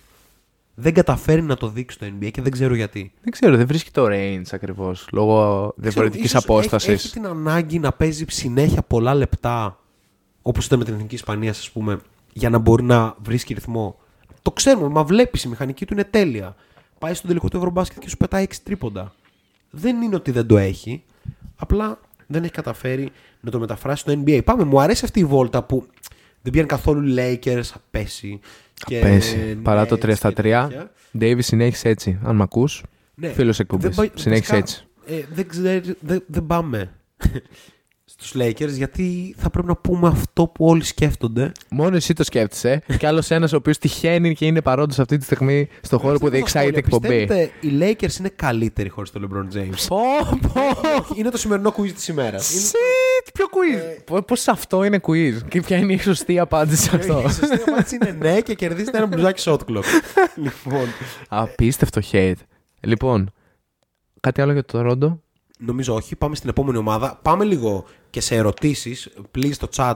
Σπαμάρετε. Λίγο πιο- Γι' αυτό Ε, είμαστε ο εδώ. Τσούκας εδώ θα έχει κατακτήσει την εκπομπή. Ισχύει. Πιθανώς να, Σήμερα είναι κλει- live να show. φεύγαμε. Επίσης, να πούμε ότι στα, στα πλάνα μας για το επόμενο διάστημα, τώρα ακολουθεί η διαφήμιση, είναι το να κάνουμε έτσι κάποια Q&A live με κόσμο, ίσως μέσω του Patreon κλπ. Το οποίο θα έρθει. Το χτίζουμε, μην ε, ανησυχείτε. Οπότε θα υπάρχουν ούτως ή άλλως τρόποι να επιδρούμε, το θέλουμε ούτως ή άλλως αυτό για να φτιαχτεί έτσι μια ωραία μπασκετική κοινότητα ε, NBA και όχι μόνο, Ευρωλυγκάτη. Αύριο το βράδυ τέτοια ώρα περίπου θα βγαίνουμε στον αέρα για Euroleague Show. Έτσι οπότε είναι, υπάρχει θα πάρα ενημερωθείτε πολύ πράγμα, κιόλας γι' αυτό μέσα στη ξέρετε τι μέρα. πρέπει Να κάνετε. Follow στο Spotify, πέντε αστεράκια γιατί σας αρέσει αυτό που ακούτε. Ακριβώς. Like στο Facebook, follow στο Instagram, follow στο Twitter, subscribe στο YouTube και καμπανάκι και όλα αυτά share στους φίλους σας. Μετά τη διαφήμιση συνεχίζουμε με... Συνεχίζουμε με μια ομάδα η οποία εγώ ήμουνα υπερβολικά hyped από την αρχή της σεζόν γιατί έκανε ένα trade το οποίο εγώ πίστευα ότι ήταν κλοπή αλλά η άλλη ομάδα έκανε και ένα άλλο trade και εν τέλει έστρωσε Πες. και εκείνη. Μιλάω για την Ινδιάνα η οποία Ε, πρέπει κάποια στιγμή να γίνει αυτή η συζήτηση. Είναι super exciting Ναι, ναι, αυτό το οποίο βλέπουμε. Ναι, ναι. Αυτά τα οποία, ο τρόπος με τον οποίο διαβάζει ο Ταϊρής Χαλιμπέρ το παιχνίδι πρέπει, ε, δεν συζητιέται αρκετά. Δεν συζητιέται αρκετά. Ε, η Ιντιάνα, πιο συγκεκριμένα, έτσι για να δώσουμε μια εικόνα για όποιον δεν έχει ή δεν έχει δει, παίζει προφανώς σε φρενή ρυθμό γιατί είναι μια σούπερ νεανική αθλητική ομάδα. Είναι πέμπτη σε pace στη λίγα. Προφανώς κάνει τα περισσο... πολλά λάθη, όχι τα περισσότερα, είναι ψηλό στον πάτο, αλλά ακριβώς η αθλητικότητά της επιτρέπει να είναι top 10 σε rebound, top 10 σε offensive rebound, top 10 σε assist ratio, top 10 σε offensive rating. Το 10 της net rating, μέτρια επίθεση στο 21, αλλά αυτό είναι ακριβώς αποτέλεσμα και κάπως της νεανικότητας του, κάπως μαθαίνουμε κλπ. Αλλά το, το επίσης εντυπωσιακό είναι το πώς έχει στήσει στην ίδια ομάδα γύρω από το Χαλιμπέρτον και βλέπεις ένα top 10 effective field goal, top 10 true shooting για μια ομάδα τόσο νεανική που πρακτικά τα δύο μεγαλύτερά της ονόματα είναι το πότε θα φύγουν. Ναι, ναι, ναι. Ο Χιλτ κάνει φοβερή χρονιά. Αλλά ο Turner. και ο Τέρνερ, μόνο χθες νομίζω ή στο τελευταίο τέλος πάντων ήταν κάπως μέτριος κακός. Για μια ομάδα που ζει όλη αυτή την αστάθεια μεταξύ του trade non-trade, πάμε έτσι, πάμε αλλιώς, το τι έχει βρει, το τι έχει στήσει εκεί ο Καρλάιλ και αυτά τα οποία κάνει, ξαναλέω, ο Ταϊρίς Χαλιμπέρτον, πρέπει να συζητηθούν περισσότερο. Καταρχήν, η παρουσία του Καρλάιλ εκεί πέρα με κάποιο τρόπο εγγυάται ότι η ομάδα θα είναι ανταγωνιστική. Ισχύει αυτό. Και εφόσον είναι ανταγωνιστική, δεν υπάρχει κανένας λόγος να φύγει ο Χίλντ και ο Τέρνερ. Έτσι. Υπάρχει, μιας και είπαμε πριν για Pull and Watch, ο Benedict Μάθουριν που έχει ξεκινήσει καταπληκτικά και από εκεί και πέρα το ρεκόρ τους νομίζω ότι δεν είναι sustainable. Mm. Κάποια στιγμή θα έρθουν μαζεμένες ήττες. Δεν περιμένουν να μπουν στα playoff. Αλλά αν μπουν, θα είναι ρε παιδί μου, επειδή κάπως κατάλαβες. Έχουν τις αρχές για να παίξουν το μπάσκετ που οδηγεί στα playoff. Το roster δεν το πολύ έχουν. Δηλαδή, νομίζω ότι είμαστε ένα ή δύο podcast μακριά. Το μετράμε σε podcast. από το να πούμε ότι η Ινδιάνα έχει επιστρέψει στην κανονικότητά της. Είναι αρχή τη σεζόν, αυτά συμβαίνουν. Ε. Ναι, ξέρεις τι, Αλλά νομίζω πρέπει ότι να κρατάνε λίγο συζητηθεί- λιγότερο. Και για την ε, Ινδιάνα και για τη Ουάσιγκτον και για τη Γιούτα που έχουμε συζητήσει σε άλλο podcast. Έχουμε φτάσει ρε φίλε στα 20 μάτς περίπου. Τώρα είμαστε στα... 15 για Ναι. την Ινδιάνα, 17 Είμαστε για την κοντά Ουάσιγκτον. Στο τέταρτο τη σεζόν. Μμ. Θα έπρεπε να έχουν αρχίσει ήττες για αυτές τις ομάδες. Αν δεν αρχίζουν σε δύο podcast, τότε πρέπει να Ναι, αρχίσουμε ναι, να ναι. επανεξετάσουμε Ναι, κάποια ναι, ναι. πράγματα. Ναι, Γιατί δηλαδή- η αλήθεια είναι ότι βλέπεις και ομάδες, ας πούμε, στην Ανατολή, τύπου Σικάγο, Μαϊάμι, που δεν πάνε καλά και δεν ξέρουμε, δεν υπάρχει καμία υποψία και κανένα στοιχείο ότι θα στρώσουν. Και το βασικό Αυτή είναι τη στιγμή. ότι είναι τόσο ανταγωνιστικό το NBA. Και αυτό πάει, θα το λέμε και αύριο για την Ευρωλίγκα βασικά. Μμ. Είναι τόσο ανταγωνιστικές αυτές οι λίγες πλέον με τόσα πολλά παιχνίδια που δεν έχεις περιθώριο. Δηλαδή σήμερα οι Warriors θα ξεκουράσουν Thompson, Green, Curry, Wiggins, Looney. Ποιος θα Έτσι. παίξει, δεν ξέρω. Πάμε εμείς, προλαβαίνουμε. ναι. Αυτό σημαίνει μάλλον ήττα μες στη Νέα Ορλεάνη. ε, ναι. Αυτό σημαίνει άλλο ένα βήμα προς τα πίσω. Στο να βρεις ρυθμό, στο να πλασαριστείς κλπ. Δεν νομίζω ότι κάποια ομάδα στο NBA έχει αυτή τη στιγμή την πολυτέλεια να χάνει παιχνίδια. Έτσι. Εκτός από τους Bucks ναι, αυτό. είναι οι μόνοι οι οποίοι. και η Βοστόνη. και η Βοστόνη. Αλλά η Βοστόνη, για τη Βοστόνη πιστεύω μετράει πάρα πολύ το να έχει την έδρα της στα play-off. Ναι, αυτό Το είναι υγιές μια Milwaukee μπορεί αλήθεια. να πάει οπουδήποτε και να πάρει νίκες επειδή έχει τον καλύτερο παίκτη στον κόσμο και έχει υ- υπερομάδα γενικά κλπ. Λέει ο Τσιπουρόπουλος στο chat γνώμη. για pick and roll στους Wolves με Edwards, Gobert. Μόλις αλλάξουμε περιφέρεια αυτό, τα ρίσκα Λιμπέρτον μια μικρή διάνοια, πάντα πολλαστικός. Στα πόδια του JJ, λέει ο Μούλης, ισχύει και αυτό. Ε, ο Bill λέει, η Indiana Orlando από τις ωραιότερες ομάδες να ξεκινήσεις My League στο 2K και να κάνεις σιγά σιγά την αναστία σου. True πάρα πάρα that. πολύ ωραίο σχόλιο αυτό. Το Ορλάντο το ξανασχολιάσαμε, αλλά κάθε φορά θα δίνω ένα σχόλιο για το Ορλάντο. Μιας και αυτό που κάνουν εκεί πέρα με τον Ball Ball Σε έχει τρομάξει. Είναι- Σε έχει τρομάξει ένας άνθρωπος να μπορεί να σουτάρει από τα 2,75. δεν είναι μόνο Με το jump shoot. αυτά τα handles του Ball Ball. Ισχύει αυτό. Δηλαδή, Ρε, μιλάμε για μετάλλαξη να τώρα. πω κάτι Δεν- για τον δεν- Ball Ball. Είναι Victor Wembanyama like τα skills του. Και δεν φαινόταν όμως. Δεν φαινόταν, δεν αλλά είχε όσο κανείς πέ- την υποψία το- το- ότι. Όχι. Ξέραμε, αλλά δεν πιστεύαμε ποτέ ότι θα μετουσιωθεί σε πραγματικό Ναι, από αυτή την παιχνίδι στο έννοια. NBA. Αλλά όσο του δίνουν χρόνο, γίνεται όλο και καλύτερος. Και τώρα επιστρέφει και ο Μπανκέρο, επιστρέφει και ο Φούλτς και θέλω αυτή την ομάδα να δω, θέλω να δω την πεντάδα. Φούλτς, Μπανκέρο, Βάγνερ, Μπολ, Κάρτερ Τζούνιορ. Είμαι ο Μπάμπα. I love it. Έτσι. Ωραία. Ε, επόμενο. Νομίζω ότι είπαμε πολλά για την Ανατολή. Νομίζω έχουμε καλύψει πλήρως την Ανατολή. Εντάξει, τα πάνω πατώματά της τα έχουμε αναλύσει ούτως Ε, ή άλλως ναι, στο και θα τα προηγούμενο λέμε podcast. όσο προχωράει η σεζόν. Έχουμε και MVP Ladder μετά. Προφανώς. Οπότε, Ε, Α πάμε λίγο στη Δύση. Θα ξεκινήσω με τον ίδιο τρόπο. Πάμε λίγο από τα το ρεκόρ για να πάμε εν τέλει και στις ομάδες. Μέχρι και πριν από χθες, ο Russell Westbrook είχε καλύτερο ποσοστό στο τρίποντο από τον Klay Thompson. Αλλά αυτό έσπασε. Οκ, stop. Εδώ. Ο Klay Thompson επιστρέφει. It's for real. It's for real. Δεν το λέω και ο λόγος που επιστρέφει είναι ότι έχει αλλάξει το mentality του. Μετά από την ήττα από τους Suns, την πολύ κακή ήττα από τους Suns, όπου ο Mikal Bridges γύρισε και α- αγριοκοίταξε μετά από ένα τρίποντό του τον ε, Clay. Who are you, bro? Ναι. Who you? Ναι, που, ε, το, το Phoenix είναι μια ομάδα που έχουμε πει την εμπιστευόμαστε πάρα πολύ να αποκλείσει στο δεύτερο γύρο. ναι. Οπότε θα πάμε και στο Phoenix σε λίγο. Ε, ο Clay Thompson έχει αλλάξει το mentality του και όπως ο ίδιος δήλωσε το άλλαξε μετά από ε, video sessions και έντονη συζήτηση με τον Draymond Green. Και όντως πιστεύω ότι σαν προπονητής εντός εισαγωγικών ο Green πήγε και του έδειξε δες τι έκανες παλιά. Δεν ήσουν ένα shot τσάκερ παλιά. Παλιά έκοβες όταν δεν έπαιρνες την μπάλα, έχεις υπομονή, πήγαινες σε δίνει screen αλλού και η μπάλα μετά έρχονταν σε σένα και εσύ, επειδή είσαι ένας από τους καλύτερους στερών των εποχών, τα έβαζες. Και αυτό κάνει στα δύο τελευταία μάτς ο Clay Thompson με αποκορύφωμα το χθεσινό μάτς στο Houston, το οποίο ευτυχώς το είδα. Ήταν συγκλονιστικό. Δεν θέσουν καλά με τον εαυτό σου σήμερα, αν δεν το έβλεπες. Ναι, ναι, ναι. ναι, ναι. Ε, ναι ήταν η πρώτη εβδομάδα εδώ και 10 χρόνια που είχα δει μόνο δύο μάτσο. Χθες καλωδιώθηκα, ας πούμε, αποφάσισα να πάω στη δουλειά μου με πρισμένα μάτια για να δω τε- τέσσερα μάτια, ξέρω εγώ. Αλλά ναι, ο, ο Clay Thompson, ο Clay Thompson is back και χθες νομίζω είχε. Πόσα τρίποντα είχε ο Thompson χθες; Δεν θυμάμαι, αλλά πρέπει να είχε 20-25 πρώτη περίοδο πόντους. Ναι, αλλά πόσα Κάτι τρίποντα είχε. απίθανο. θυμάμαι στο- 10. Είχε 10 τρίποντα. Δηλαδή, πολύ κοντά στο να σπάσει το, το ρεκόρ του. είχε 7 ο Κάρι και είχε 6 ο Wiggins. Δηλαδή, μιλάμε τώρα για τρεις παίχτες οι οποίοι είχαν 23 τρίποντα. 3-23, 69. Για, για, από Μόνο τους- με τα τρίποντα. Ναι, ναι. Από- Έβαλαν κι μόνο άλλα. τα τρίποντα Έβαλαν από κι άλλα. αυτούς τους τρεις. Δεν, ξε- Ναι. δεν θυμάμαι τώρα το υπόλοιπο box score προφανώς. Όλο και κάποιος ακόμα θα έβαλε. Ε, Νομίζω έβαλαν άλλο ένα, δύο κάτι. Α, ναι. ναι, ήταν, ήταν αρκετά. Ήταν αρκετά. οκ. Αλλά είναι, είναι σκέτη υπερβολή και τρομακτικό και γι' αυτό λέμε ότι ποτέ δεν ξεγράφουμε τους Warriors.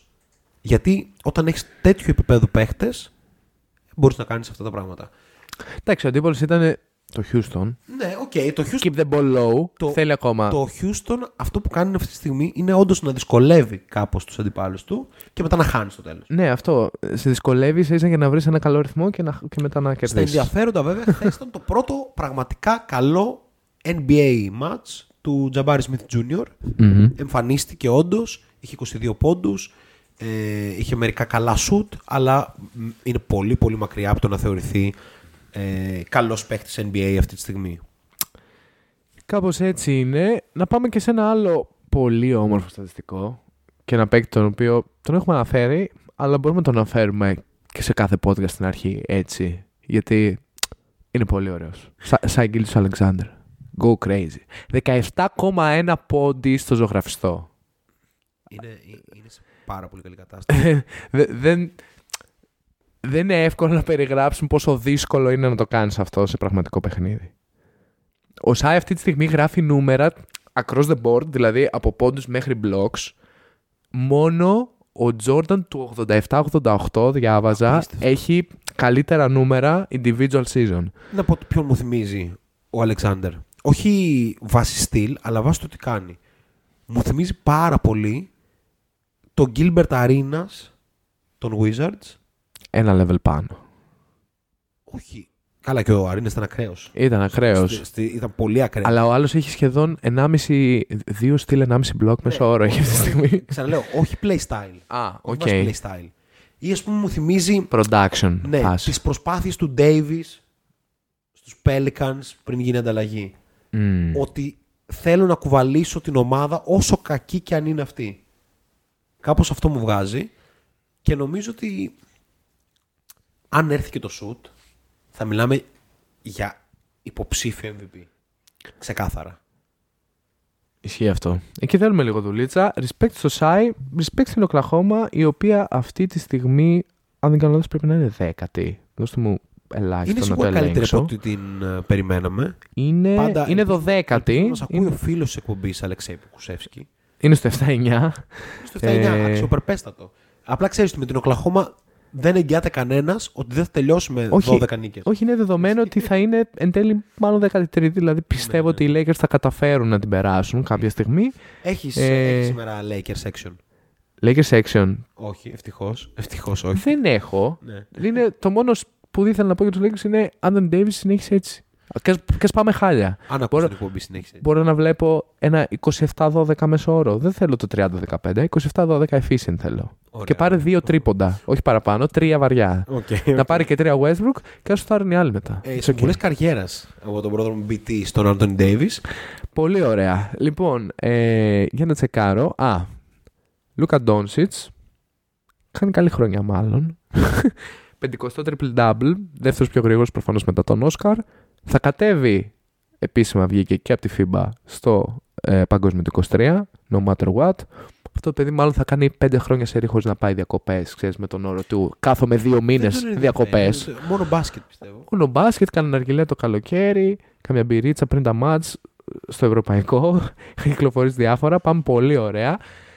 Πάμε Και- λίγο στους Timberwolves. Θες να πάμε- Χωρίς ανάλυση. Απλά για να απαντήσουμε λίγο στο ερώτημα του. Α, ναι, σωστά, Τσιμπουρόπουλου. σωστά, σωστά. Κάπου είχα διαβάσει ένα στατιστικό, δεν το θυμάμαι απ' έξω, αλλά κάτι σε φάση 125 pick and roll κατέληξαν Σε τέσσερις τέσσερις πάσει στον πάσεις. Κομπέρ, ναι.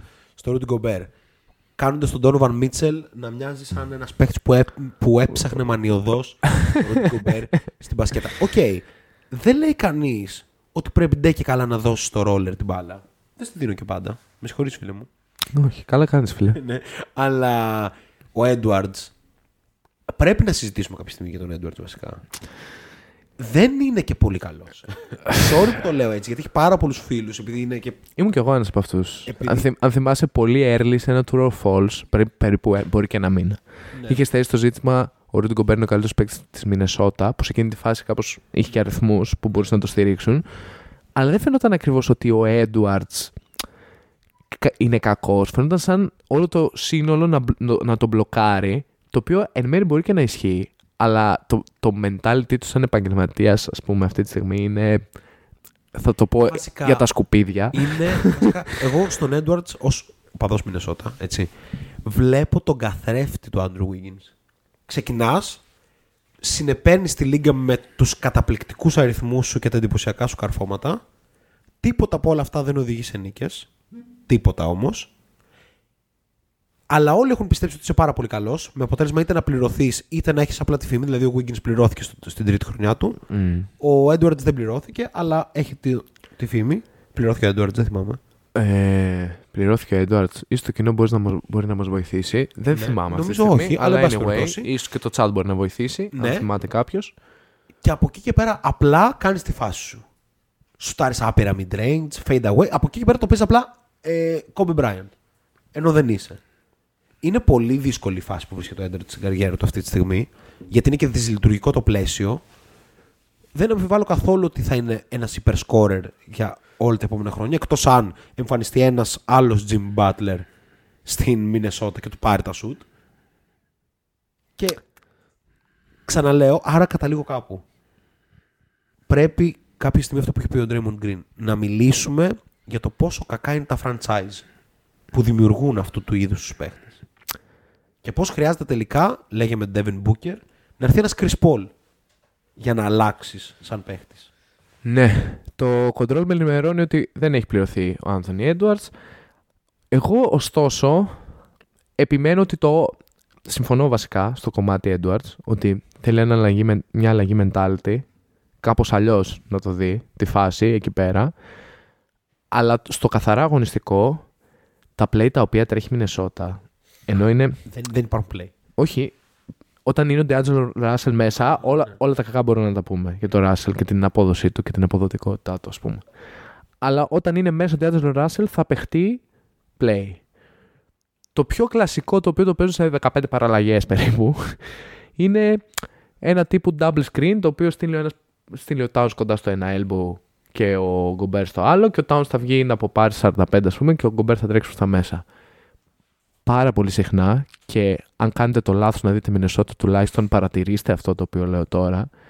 Γκομπέρ και Towns ρολάρουν ταυτόχρονα και πάνε στο ίδιο side καθυλώνοντας την επίθεση. Ο Έρη Ιωάννης, καθυλώνοντας την επίθεση. Ο Έρη Ιωάννης, που ελπίζω να μας ακούει ακόμα, και αν δεν μας ακούει θα μας ακούσει στο Spotify, μου είχε στείλει, δεν θυμάμαι τώρα, σε προσωπικό, κάπου στο Instagram, ότι εσύ, συγκεκριμένο εγώ, έλεγε ότι αυτό το project είναι καλό. Φάτα τώρα. Κά- Κάπως έτσι. Ε, Μου ε, με το στυλ.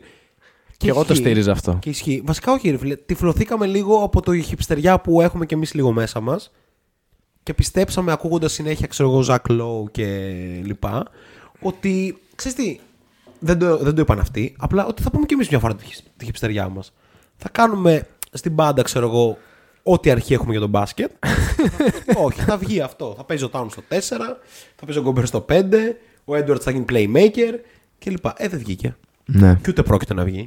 Και με τα συμβόλαια που Φαντάζεσαι, παίζουν, τελικά καλησπέρα. βγαίνει και λέμε δικαίωση. Τώρα τα έχουμε Όχι. πει και τα δύο, οπότε. Είναι κάπως το ότι πιστεύω ότι ο, ο regular season Gobert είναι κάπως all time statistical Ο great. Κομπέρ για μένα είναι το μόνο Μ- πράγμα μη- που δουλεύει. Αυτό.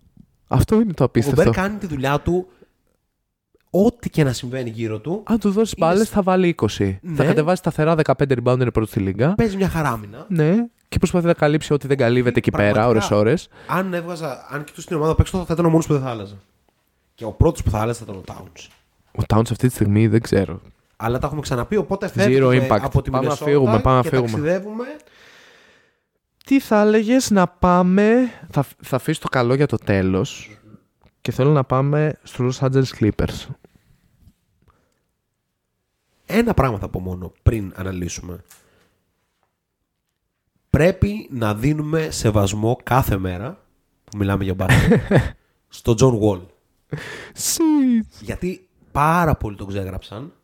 Εμείς Πως έχει όχι. επιστρέψει καταπληκτικός και τις προάλλες δεν είδα το ματς. Τσεκάρω απλά τον box score και βλέπω 4 πόντους και λέω τι έγινε ρε Τζον. Γιατί. Και ο τύπος είχε από τον πάγκο 15 ασίστ και ένα λάθος. 15 assists και ένα λάθος σε 23,5 λεπτά. Το ακραίο ήταν στα πρώτα 6 που πάτησε παρκέ. Είχε 9 ασίστ 0 turnover. Για Εννιά- ποιο, στα πρώτα 6 για ποιο λεπτά. λόγο δεν έχει πάρει ήδη τη θέση του Reggie Jackson, Tyron Lue. Τι κάνεις; Το παίζει 50-50 ακόμα προς το παρόν. Δεν ξέρω γιατί. Ναι, αλλά Νομίζω είναι ότι φανερό. τον ενδιαφέρει κάπως το efficiency του Wall να είναι, ακόμα και με λίγα σουτ, να είναι καλό. Ναι, απλά το θέμα είναι ότι αυτή η ομάδα εδώ και χρόνια συζητάμε ότι έχουν ανάγκη από έναν point guard. Και ο Reggie Jackson, όσο καλός και αν είναι, δεν είναι point guard. Είναι φύση έκτος παίχτης ο Reggie Jackson. Είναι από τη φύση του αυτό. Και αυτό ακριβώς που λες το κάνουν backup και όλα τα advanced stats που έχουν σχέση με τις assist. 28η σε assist to turnover ratio, 21η σε assist ratio, 27η σε turnover ratio και 20η σε pace. Η ομάδα δυσκολεύεται να τρέξει, πασάρει συχνά λάθος, κάνει λίγε assist, αλλά αυτό άντε να περάσει γιατί βασίζεται πάρα πολύ σε shot making και wings οι οποίοι έχουν την ικανότητα να σκοράρουν είτε one on one είτε σε catch and shoot. Αλλά όλο το υπόλοιπο μ, δουλεύει και δεν δουλεύει. Παρ' όλα αυτά οι Clippers καταφέρουν να έχουν ένα θετικό έως πολύ θετικό ρεκόρ. Είναι 17 αυτή τη στιγμή νομίζω. Η άμυνα είναι μπετό. Ναι, ακριβώς. Και το Η άμυνα είναι δεύτερη στη λίγα και το ξέραμε ότι θα έρθει αυτό. είναι ok. Ας πάμε λίγο στα hot takes. Το διάβασα κάπου στο Twitter και το φέρνω στο Shotlock Podcast για, να πάμε. το συζητήσουμε. Είναι στους υποψήφιους Defensive Player of the Year για τους οποίους δεν έχουμε κάνει ladder ακόμα. Θα κάνουμε μάλλον στο επόμενο. Θα πρέπει να είναι ο Ζούμπα στη συζήτησης. Δεν έχει μπει καθόλου αυτό το όνομα, ούτε καν στα hot rankings, whatever site βάλε ό,τι θες. Αλλά είναι καλός. Είναι μο- παραπάνω από καλός. Μην ξεχνάμε ότι Αλλά υπάρχει φέτος ο είναι Μπρουκ ο Λόπες και παίκτης- λίγο έχει... Ξέρεις, υπάρχει ο Μπρουκ Λόπες που είναι γράφει μια και... μικρογραφία του Μπρουκ Λόπες. Ναι, είναι ναι. ένας χειρότερος Μπρουκ Λόπες. Ο, ο Ζουμπάτς, χωρίς αυτό να σημαίνει ότι είναι, ένας, ότι είναι κακός, δηλαδή γιατί έχουμε πάρα πολύ καλή άποψη για τον uh, Μπρουκ Λόπες. Σκέφτομαι ότι ο Ζούμπατς δεν έπαιζε στο Eurobasket. Δεν τρώγε πάγκο στην Κροατία. και γελάω πάρα πολύ, ρε φίλε, με αυτούς τους ανθυποπροπονητές. Τα λέγαμε και τότε. Αλλά Αλλά φίλε, τι αστείο ήταν αυτό. Αλλά, εν πάση περιπτώσει, ε, δεν έχουμε τα credentials να μιλάμε έτσι για προπονητές. αυτό ισχύει. Ναι, Μην ναι, κοιτάς τώρα που έχεις κάνει και δύο καλά ε, μάτσο ως coach στο, στη γάμα 1 φέτος, επειδή είσαι τραυματίας. Εκτελούσα χρέη. λοιπόν, ε, ναι, δεν έχουμε τα credentials, οπότε δεν μπορούμε να κριτικάρουμε έναν άνθρωπο που βάζει έναν Μάρκοβιτς ή κάτι τέτοιο πάνω από το Ζούμπατς. Ε, ναι, οι Clippers λοιπόν, η άμυνα μπετό θα είναι, και αυτό είναι ο οδηγός για τα playoff. Ο Λέοναρντ δείχνει ότι έχει ακούσει λίγο το θόρυβο, επομένως προσπαθεί να επιστρέψει. Α του δώσουμε ένα free pass ενός μήνα. Ναι, όχι. Ναι. Σίγουρα, εγώ λέω σίγουρα free pass μέχρι να τελειώσει η χρονιά, η χρονολογική χρονιά. Ναι. Δηλαδή Εγώ μέχρι, πιστεύω κάπως μέχρι το να Φλεβάρι κλείσει το 22. ή θα έχει αποφασιστεί ότι θα μείνει εκτός, Α, είτε θα παίζει σε superstar level. Δηλαδή, δεν πιστεύω ότι ο Κοάι θα γυρίσει και θα είναι ο παίκτης των 11 πόντων με 3 στα 8 shoot. ποτέ δεν ήταν αυτή η στάση του και γι' αυτό έπαιζε και τόσο load management. Ήταν σε φάση ότι αν παίξω θα είμαι στο απόλυτο μου prime. Κάθε δευτερόλεπτο που πατάω στο παρκέ. Έτσι. Respect γι' αυτό, αλλά εντάξει, κατάλαβες. Τώρα πιέζεται λίγο. Τώρα πιέζεται Αυτό είναι γιατί δεδομένο. είναι δεδομένη η πίεση. Πάμε για, δύο, πάμε για δεύτερο χρόνο τώρα. Και ίσως πιέζεται Ολοταχώς. και εξωγηπαιδικά. Δηλαδή, μην ξεχνάμε ότι ο Λέοναρντ έγινε το πρόσωπο μιας πολύ ανερχόμενης εταιρείας, της New Balance, η οποία υπέγραψε το Λέοναρντ για να κάνει μπάσιμο και να μπει ανάμεσα στις μεγάλες αγορές Under Armour, Nike, Adidas κλπ. Ακόμα, ακόμα γελάω καμιά φορά έτσι λίγο πριν κοιμηθώ που σκέφτομαι ότι προσπάθησε να χτυπήσει, ξέρω εγώ, το LeBron με έναν τρόπο σε εκείνο το διαφημιστικό The New King is in town. Ε, ήταν, το, ήταν το vibe. Ήταν το τέτοιο. vibe γιατί, ερχόταν με αυτή την από- ταχύτητα. Ναι. ερχόταν από το σήκωμα στις πλάτες του μιας ομάδας που ήταν τόσο καλή για τόσο χρόνια και φάνηκε ότι αυτός ήρθε σαν το Μεσσία να τη σώσει και το έκανε. Συν το γεγονός ότι έχει το πιο ψιστικό παρατσούκλι στην ιστορία του NBA, το κλό. Έτσι. Συν το γεγονός ότι είναι ο Λέοναρντ, μια προσωπικότητα που τραβάει τα βλέμματα, επειδή είναι διαφορετική από τις υπόλοιπες. Συν το Los Angeles. Δηλαδή, ναι. η New Balance χτύπησε για τα καλά εκεί και πήρε ένα παίχτη που δεν έπαιξε ποτέ. Έτσι. Οπότε σίγουρα υπάρχουν πιέσεις και εξωγηπαιδικές. Από εκεί και πέρα το roster είναι πάρα πολύ βαθύ και στον Dai Lu πρέπει να έχουμε την απαραίτητη εμπιστοσύνη. Δεν ξέρω αν έχεις κάποιο παραπάνω σχόλιο για τους Clippers. Κανένα, βάλτε wall βασικό. Ναι. Ή τέλος πάντων, ας παίζει ο Wall 30 λεπτά και ας παίζει ο Red Jackson. Α παίζουν και Ε, μαζί. 20 Πιστεύω ο Γόλ είναι 20-25. και πάρα πολύ καλός αμυντικό. Και ο φίλος μας ο Θωμάς, ο No It Ball, αν μας ακούει, δώσου, δίνουμε ένα shout out. Αλλά θυμάμαι πολύ χαρακτηριστικά να μου λέει ότι είναι, είναι washed. Είναι washed. Είναι washed. Να. Και εγώ ήμουν σε φάση δεν μπορεί. Δεν μπορεί. Ναι. Το λέγαμε πριν 1,5 χρόνο, δύο ότι δεν μπορεί. Πριν το Houston. Δηλαδή, οκ. Ναι, εξής, γιατί, γιατί πρέπει να κοιτάς λίγο το, τα fundamentals ενός παίχτη. Ο Westbrook, αν φύγουν δύο-τρία πράγματα από το παιχνίδι του, καταλαβαίνεις γιατί δεν μπορεί να παίξει. Ο άλλος είναι από τους πιο pure point guard που έχουμε δει στο NBA. Ό,τι και να γίνει, άμα δεν παίρνουν τα shoot, του, άμα δεν είναι αθλητικός, άμα δεν, δεν, δεν. Θα έχει το λεγόμενο floor general μέσα του σε κάθε στιγμή που πατάει στο γήπεδο. Οπότε στη χειρότερη περίπτωση θα ήταν ένας παίκτης σαν τον Ρόντο στα τελευταία του, ας πούμε. Ο οποίος Ρόντο έχει εξαφανιστεί από τη λίγα. Ναι. Ναι. Άλλος ένας στην κατηγορία Στην κατηγορία βετεράνη, που λέγαμε what is. πριν. Δηλαδή Ρόντο, Καρμέλο, Ντουάιτ Χάουαρντ, Νταϊβάν και τέτοια. Ντεμάρκους Κάζινς. Ο Τε- Κάζινς πώς Cousins- γίνεται. Εξηγήστε μου πώς γίνεται ο Κάζινς να μην έχει συμβόλαιο. Δεν θέλω να κάνουμε αυτή τη συζήτηση. Είναι φιλοσοφική ερώτηση. Αλήθεια. Τι κάνει η Βιλερμπάν, ας πούμε; Ποια Βιλερμπάν; Τώρα δεν μπορεί να, δεν μπορεί να βρει συμβόλαιο στο NBA ο Ντεμάρκους Κάζινς. Γιατί είναι ομάδα της Ευρωλίγκας, ας πούμε, γιατί το Μιλάνο που η επίθεση δεν, δεν παλεύεται. Το Μιλάνο τι πήρε τώρα; Τι Πήρε πήρε; Λουβαβού Καμπάρο. Λουβα- Λουβαβού Καμπαρό. Πολύ Respectable. ωραίος. Και επίσης να πω ότι δεν περιμένω ότι θα είναι τόσο 3&D στην Ευρώπη. Πιστεύω στην Ευρώπη θα προσπαθήσει να κερδίσει ένα ρόλο. Λίγο κομπολόι θα την κάνει, ναι. Δεν είμαι σίγουρος, αλλά πιστεύω θα προσπαθήσει να, να διεκδικήσει ένα ρόλο τύπου να με παίξει 14-15 πόντους. Δεν είναι σίγουρο θα το κάνει. Dwayne Dwayne Bacon like. Όχι, γιατί ο Μπέικον είναι φύση scorer, ρε φίλε. Ο, ο Καμπαρό έχει μάθει να είναι ρολίστας. Και δεν είναι εύκολο να βγεις από αυτό το τρυπάκι. Αλλά ξέρεις, Ισχύει. μπορείς να είσαι και ρολίστα που να βάζεις 12 πόντους επειδή είσαι πολύ καλός σουτέρας, ας πούμε, ή κάτι τέτοιο. Αλλά εν πάση περιπτώσει, ο Κάζιν πιστεύω θα ήταν μια περίπτωση που θα έπρεπε να εξετάσει την Ευρώπη. Γιατί είναι έξυπνος παίκτης, είναι καλός παίκτης κλπ. Είμαστε στα 78 λεπτά Και, του podcast και έχουμε ακόμα. και έχουμε ακόμα. Why not? Εμείς συνεχίζουμε εδώ. Ε, περιμένουμε σχόλια τα οποία σήμερα δεν ξέρω. Μάλλον ο κόσμος έχει ξεσημειθεί. Είναι νωθρός. Είναι νωθρός. Ναι, δεν περίμενε Ε, μια κρύα ή και όχι τόσο κρύα. με, Δευτέρα του Νοέμβρη. Εντελώς μέτρια κρύα για Νοέμβρη. ναι, ναι. ναι, όχι. Αλλά σίγουρα καλύτερο από το να βλέπεις, ας πούμε. Τι, World Cup, ας πούμε. Ακριβώς. Ποια σχέση. Boycott Qatar. Οκ.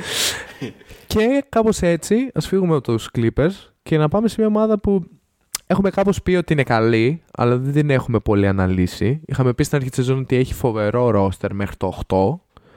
Και μιλάω για το Denver, το οποίο μέσα σε όλα, μέσα σε όλα τα on-off του Porter, του Murray, Του Jokic. του Jokic, άλλων, με κάποιο τρόπο είναι ε, αυτή τη στιγμή στην τρίτη ή τέταρτη θέση, ας επιβεβαιώσω λίγο, αλλά οι, οι αριθμοί είναι λίγο περίεργοι. Παίζει το είδωλό μου στο Denver.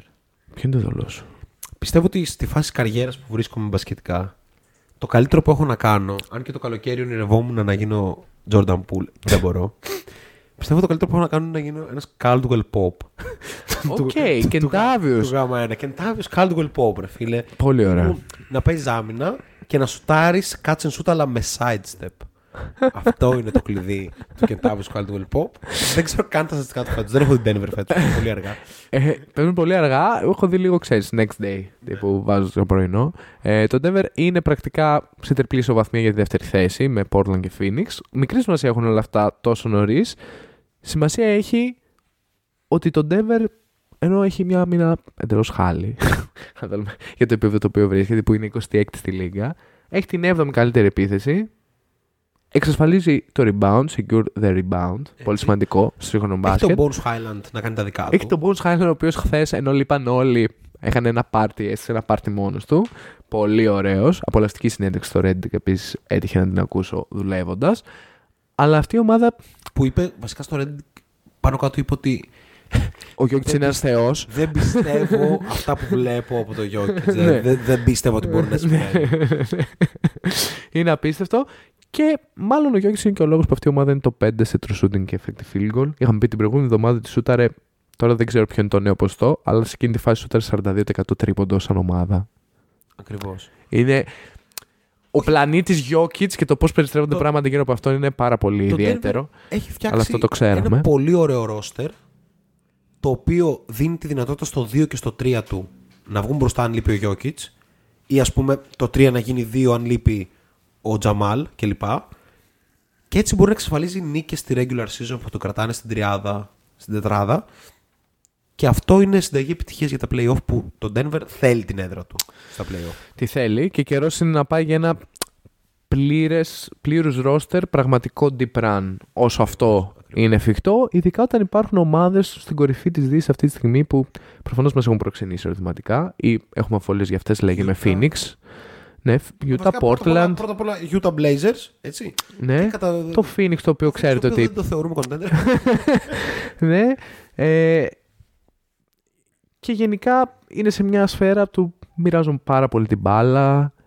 Φαίνεται ότι υπάρχει μια φάση διασκέδασης. Δηλαδή το ένα βράδυ μπορεί να βάλει ο Μπράουν 20 από το πουθενά, την άλλη ο Χάιλαντ, την άλλη ο Γκόρντον να μπει ζεστός, είχε πει σε ένα μάτς από τα προηγούμενα, έχει πατήσει 4 τρίποντα. Ο Γιόκιτς είναι πολύ σβηστός αυτή τη στιγμή και το επισημαίνω. Πολύ σβηστός. Δεν, δεν χρειάζεται να παίξει ακόμα πάρα πολύ. Και αυτό είναι που εμένα μου κάνει το Portland λίγο τρομακτικό. Η άμυνα του δεν θα πολυφτιάξει. Δηλαδή, κάπως οκ. Έχουμε κάποια καλά wings που θα παίξουν και θα σκυλιάσουν, αλλά ως εκεί. Αν η, γιά- ε, αν η τριάδα είναι υγιής, είναι πολύ σοβαρή ομάδα. Έπεσε τώρα στην αντίληψή μου, δεν θα το σχολιάσουμε πολύ, ότι γίνεται συζήτηση για το αν ο Μπεν Σίμονς είναι το χειρότερο νούμερο ένα pick στην ιστορία. των Come draft. on, man. Πώς φτάσαμε ως εδώ; δεν Πραγματικά. θα σχολιάσω περισσότερα. αλλά είναι από τα που λένε σου. θε- Έχει θέσει σοβαρή υποψηφιότητα για εκεί. Άντονι Μπένετ. Ναι. Καταπληκτικός στην Ταϊβάν και αυτός. Σε άλλη λίγα όμως, γιατί η Ταϊβάν έχει δύο λίγκες. γνωρίζουν.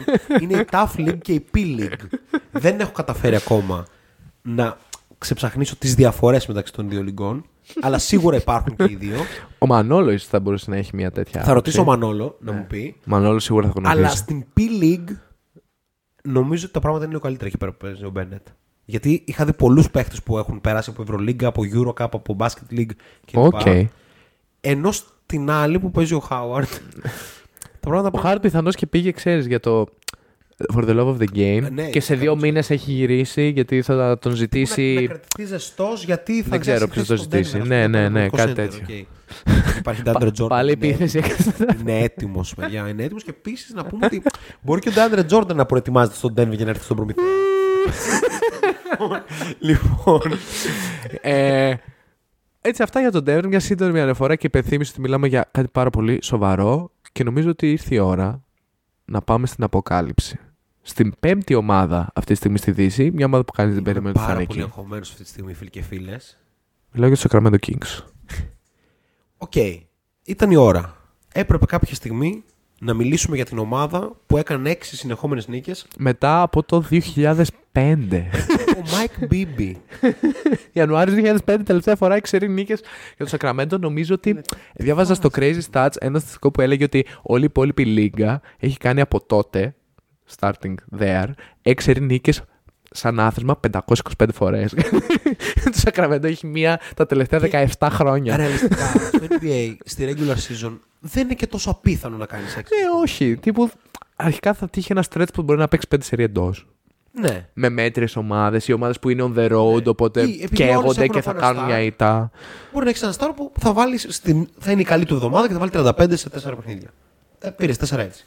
Έκλεψε και δύο, 6 συνεχόμενε έξι συνεχόμενες νίκες Σακραμέντο. Αλλά in Mike Brown we trust. Crazy. Να πούμε, γιατί το ξεκινήσαμε λίγο έτσι για αστείο, έχει την καλύτερη ε- επίθεση αυτή. Τη δεύτερη. Ε, Ακριβώς. αλλά είναι πολύ κοντά. Ε, δεύτερη καλύτερη επίθεση. Πρώτη σε effective field goal. Πρώτη σε true shooting. Ποιος να το έλεγε. Έβδομη σε pace ενώ είναι έναρτη σε turnover. Ε, ένατη καλύτερη εννοώ. Το οποίο είναι κάπως τρομακτικό. Παίζουν γρήγορα και σωστά. Και πρέπει να δώσουμε ξανά, αν και δώσουμε και νομίζω πριν ένα-δύο podcast, το credit στο, στον Diaron Fox. Ναι, ναι, ναι. που δικαίως και με ένα motivation από πίσω τον είχαμε ρίξει χαμηλά και το είχαμε αιτιολογήσει κιόλας. Αλλά η αλήθεια είναι ότι το 62,5% true shooting δεύτερος προφανώς πίσω από το Steph είναι κάπως τρομακτικό. Comeback season. Η άμυνα είναι τραγική, αλλά κανείς δεν ενδιαφέρεται. Και αυτό μου κάνει εντύπωση γιατί ο Mike Brown είναι defensive specialist. Και βλέπουμε το Ναι. αντίστροφο. Αλλά και επιθετικά υπάρχουν και κάποια στοιχεία από τον Golden State στην ομάδα. Δηλαδή ο Σαμπόνις έχει λίγο ρόλο Draymond επιθετικά στο να δημιουργεί. Ο Χουέρτερ πότε θα σχολιάσουμε αυτόν τον παίχτη. Επιτέλους. Ρε, κάπως ο Χουέρτερ φαινόταν και από την Ατλάντα, αλλά ήταν τόσα, πολλα, τόσο πολλά τα wings που δεν υπήρχε ακριβώς ποτέ ο χρόνος να πάρει το ρυθμό, να, να παίζει σταθερά 30-33 λεπτά. Που, νομίζω χθες είχε πάλι κάτι στο στυλ 28, ένα ακραίο νούμερο, με κάτι 8 στα 12. Σουτάρει πάρα πολύ καλά. Είναι ασταμάτητο στον τρόπο που σουτάρει. Και δεν έχει μπει καν καλά ο Χάρισον Μπάρο που είναι ένας παίκτης που. Έκανε μια καλή βραδιά χθες Ναι, αλλά ή μπορεί να προχθέ, βοηθήσει αλλά την ναι. ομάδα, έτσι ξεκάθαρα. Και το ρόστρε εμένα μου αρέσει. Και μην ξεχνάμε ότι θα έχουν και το Σάσα Βεζέγκο αυτό το καλοκαίρι. Ε, τι λέω. Και έτσι.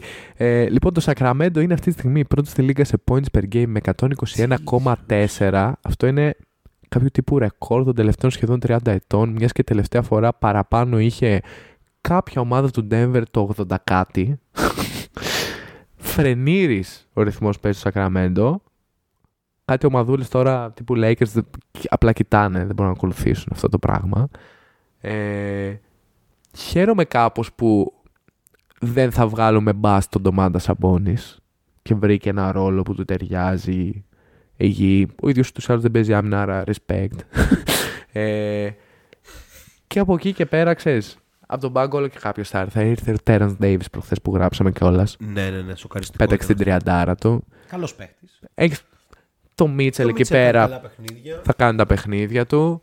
Έχει μέτου. Έχει έχεις διάφορους παίκτες οι οποίοι θα δώσουν κάτι κάθε βράδυ. Ρε, Καταρχήν, δεν μπορείς ένα θρύλο του μπάσκετ Sorry. όπως έτσι παίζει με του. Sorry. να Το λες έτσι σαν να είναι υποτιμητικό. Είναι πάρα πολύ καλός παίκτης. Δεν τον υποτιμάω. Οκ. Ναι, είναι ξεκάθαρο αυτό. Κατά δεύτερον, έχουν καταπληκτική ομάδα και στην G League. Όπου περιμένουμε να έρθουν ταλέντα όπως ο Κέτα. Έτσι. Ου. που είναι ένα διάστημα δεν θα κρύψω σαν φίλος του NBA ότι του μπέρδευα. τον Τζιμέι Μέντρο και τον Κέτα. Come αλλά, on. Εν πάση περιπτώσει. Ο Bill Lay έχετε συμπληρώσει apology form για τους Portland που τους είχατε βάλει 12 του. Apology form, όχι ακόμα. Δεν είμαστε αλλά έτοιμοι ακόμα να το κάνουμε. δεν είμαστε. έτ- Έρχεται σε λίγο συζήτηση που θα ξαναβάλει το πόρνο στο παιχνίδι, τουλάχιστον από πλευράς μου. Θα δούμε άμα θέλει να μπει ο Νίκος αυτό. Ε, έτσι προς το κλείσιμο. Δεν είμαστε. Θα, θα, θα πω σε λίγο, αυτό τοποθετηθώ σε λίγο για να μην το κολλάω. Θέλουμε να πούμε κάτι άλλο για το Sacramento. No. Είσαι καλυμμένος. Και τώρα βαδίζοντα προ το κλείσιμο, μιας και είμαστε ήδη στα δεν ξέρω και εγώ πόσα λεπτά. Είμαστε στα 89 λεπτά Shotlog Podcast και νομίζω ότι πρέπει όντως να βαδίσουμε προς το ναι. κλείσιμο. Προτιμά Μιας και η ώρα έχει πάει και 11 και 37 πρώτα λεπτά. Κάτι που δεν απασχολεί καθόλου τους τους φίλους φίλους του Spotify. Έτσι. Ε, έχουμε δύο τελευταία μικρά σχετικά sections. MVP Ladder Ναι, ναι. και ένα μικρό παιχνίδι. Το οποίο εγώ θα λέω εσύ θα σχολιάζεις. Ωραία, οκ. Ε, πάμε πρώτα στο MVP Ladder πολύ γρήγορα. Καθώς, Οκ. ε, να πούμε ότι η Λίγκα βρίσκεται σε ένα μεταίχμιο όπως ε, περιγράψαμε πριν αλλά νομίζω ότι η παρουσία της Μποστόνης της Βοστόνης Boston. διασφαλίζει ότι ο Jason Tatum παραμένει ε, ναι. το Αλλά νούμερο μόνο. ένα μας και ο Γιάννης παραμένει το νούμερο 2 μας γιατί δεν υπάρχει και κάποιος να τον ρίξει αυτή τη στιγμή Έτσι παρότι φαίνεται. είχε μια περίεργη περίοδο το Milwaukee το τελευταίο Ναι, on and Κάπως- off, τραυματισμοί, Κάπως εντάξει, οκ. μαζεμένες τις ήττες. Η αλήθεια είναι Έλειπε ότι- ο Τζρου- Έλειπε και ο Τζρου ένα καλό διάστημα. Περίμενα να το πάρει στη Φιλαδέλφια, έτσι λίγο statement. Δεν του βγήκε. Εντάξει. Ακριβώς. Νούμερο 2 λοιπόν, ο ε, Γιάννης Αντετοκούμπο. Στο νούμερο 3 Ε, δεν θα βάλουμε τον πρώτο της Δύσης. έχω τον Devin Booker. Οκ. Γιατί όντως I η see. σταθερότητα πρέπει να Σωστό. κάπως να επαινείται και ο Devin Booker ήταν εκεί ούτως ή άλλως στο MVP ladder μας. Στο νούμερο 4 είναι ο καταπληκτικός, ο ένας και μοναδικός finisher, ο Λάουρι Μάρκανεν. Και στο νούμερο 5 Θες να βάλουμε τον Λούκα; Όχι, γιατί Όχι. ο Dallas αυτή τη στιγμή βρίσκεται στην ένατη θέση και δεν υπάρχει λόγος που είχε να μπει ο Λούκα και να μπει ο Στεφ. Ναι, ασύ. Αλλά ποιον θα έβαζες; Οπότε θα κάνω πολλά βήματα μπροστά, γιατί εδώ πέρα μας αρέσει να λέμε hot takes. Και ναι, θα βάλω τον παίχτη που οδηγεί αυτή τη στιγμή στο Σακραμέντο στις 6 νίκες συνεχώ. Let's go. Θα βάλω τον Diaron Fox, τον παίχτη που είχαμε στο νούμερο 69 Δικαίως στο βέβαια. 100 λίστα μας. Μας έπιθε. Είμαστε δίκαιοι. Αυτό είναι. Είμαστε δίκαιοι. Είμαστε δίκαιοι και η αλήθεια είναι ότι επιστρέφει και λίγο και συνδέεται με την προηγούμενη συζήτηση για Μινεσότα αυτό. Πήγε ένας άνθρωπος ο οποίος ξέρει πως είναι ένα franchise εκεί πέρα για προπονητής και ξαφνικά μέσα σε 1,5 μήνα έγινε ομάδα. αυτό δεν είναι τυχαίο. Το roster δεν άλλαξε πάρα πολύ. Ισχύει, ισχύει, ισχύει. Για να τα λέμε όλα. Respect στον Brown, respect στον Darren Fox. Και κάπως έτσι, ας κλείσουμε σιγά σιγά, με ένα παιχνίδι το οποίο το είχα για την προηγούμενη εβδομάδα, αλλά με πρόλαβες. Οπότε, Είναι διαχρονικό πιστεύω. ναι. Crystal Ball. New game στο Shot Clock. Ε, όπως βλέπετε κάθε εβδομάδα ερχόμαστε με νέο content. Οπότε αυτό είναι κάτι το οποίο θα πρέπει να συνεχίσετε να στηρίζετε και σας ευχαριστούμε γι' αυτό. Ωραία. Το Crystal Ball λοιπόν είναι. Αυτή τη βδομάδα ανέλαβα εγώ. Είναι κάποια takes τύπου προβλέψεις κοιτώντας την γυάλινη σφαίρα για το μέλλον. Εγώ όμως κατέχω τη γυάλινη σφαίρα. Εσύ κατέχεις τη γυάλινη Ωραία, σφαίρα. thanks, το Εγώ ήθελα αυτό. έρχομαι, πληρώνω και σε ρωτάω να μου πεις αν Ωραία, θα ωραία, ωραία. γίνει. Αυτό ξέρω είναι εγώ. πάρα πολύ ωραίο. Σ' άρεσε αυτό. Περιμένουμε τα σχόλιά σας ε, γιατί δεν είναι πανάκεια, δεν είναι κάποιο τύπου... Πώς την λένε αυτή που μασούσε φύλλα, ρε φίλε; Ποιο; Αυτή που μασούσε φύλλα, πώς την λένε; Α, ε, η Πυθία. Πυθία, ναι, οκ. Δεν Έτσι. υπάρχουν πυθίες εδώ πέρα. Οπότε Οπότε ναι, περιμένουμε και τα δικά σας σχόλια. το chat ας μπει ε, προφανώς στη συζήτηση και ξεκινάω με το ότι με κάτι φετινό, με κάτι μέχρι το τέλος χρονιάς, μετά θα πάω σε πιο μακροχρόνια. Το Σακραμέντο, Οπα. η Utah και το Portland θα είναι στα play-off.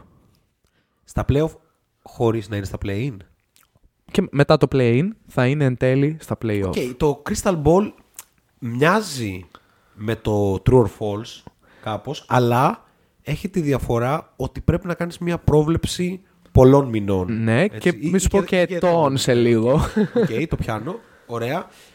Ε, αν ο Lillard είναι υγιής, το Portland το βλέπω σοβαρά στα playoff. Όντως το είχαμε 12, όντως δεν το υπολογίζαμε, αλλά έχει τις αρχές σαν ομάδα και ίσως έχει και Big 3. Δηλαδή, ο Lillard, Οκ. Simons, Jeremy Grant, ίσως είναι εκεί. Οπότε θα πω ότι το Portland το βλέπω. Το Sacramento το βλέπω πολύ όμορφα, με αρχές και λοιπά στα play-in Μμμ. μετά από χρόνια δεν πιστεύω ότι θα μπει στα playoff. Βασικά μπορούμε να δούμε λίγο τη Δύση αυτή τη στιγμή, την εικόνα της Δύσης. Να Ναι. βγάλουμε λίγο τα locks. Πάμε από την αρχή. Denver. Ε, Ένα lock. Τα βλέπω και με τη σειρά. Phoenix 2 lock. Memphis. Warriors 3 lock. Memphis 4 lock. Νέο Ορλεάνη. Νέο Orleans 5 lock. Δεν θα είναι και οι Clippers μέσα αν επιστρέψει ο Έξι. Καουάι. 6. Είμαστε στο 6 ήδη. Και ψάχνουμε τις 4 του play Το 7 και το 8. Καταρχήν. Ναι. Θα είναι εκεί πέρα... Ε, Θα είναι ο Οκλαχώμα, δεν θα είναι ο Οκλαχώμα. Όχι. Θα είναι τον Dallas. Θα είναι τον Dallas. Θα είναι τον Dallas. Και τώρα υπάρχει μια, ένα Έχουμε- pool ομάδων πάρα πολύ δύσκολο να διαλέξεις.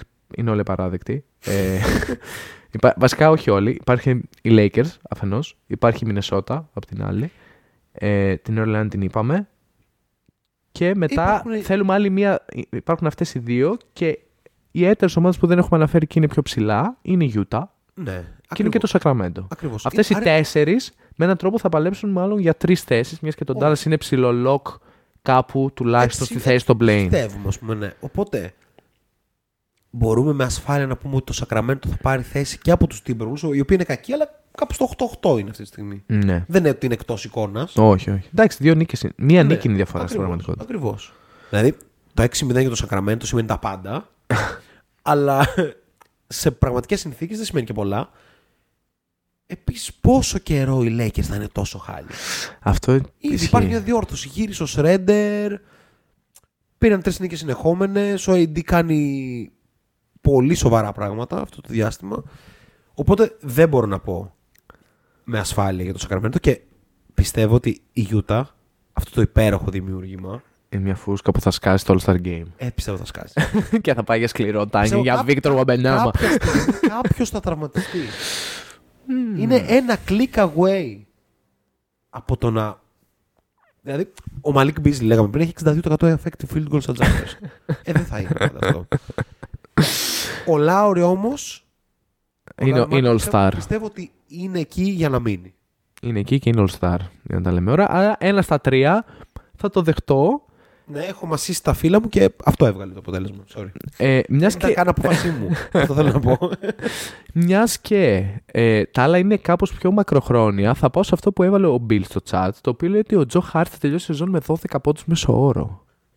Καταρχήν, ρε φίλε, τρελό respect που καλούμαστε να συζητήσουμε γι' αυτό.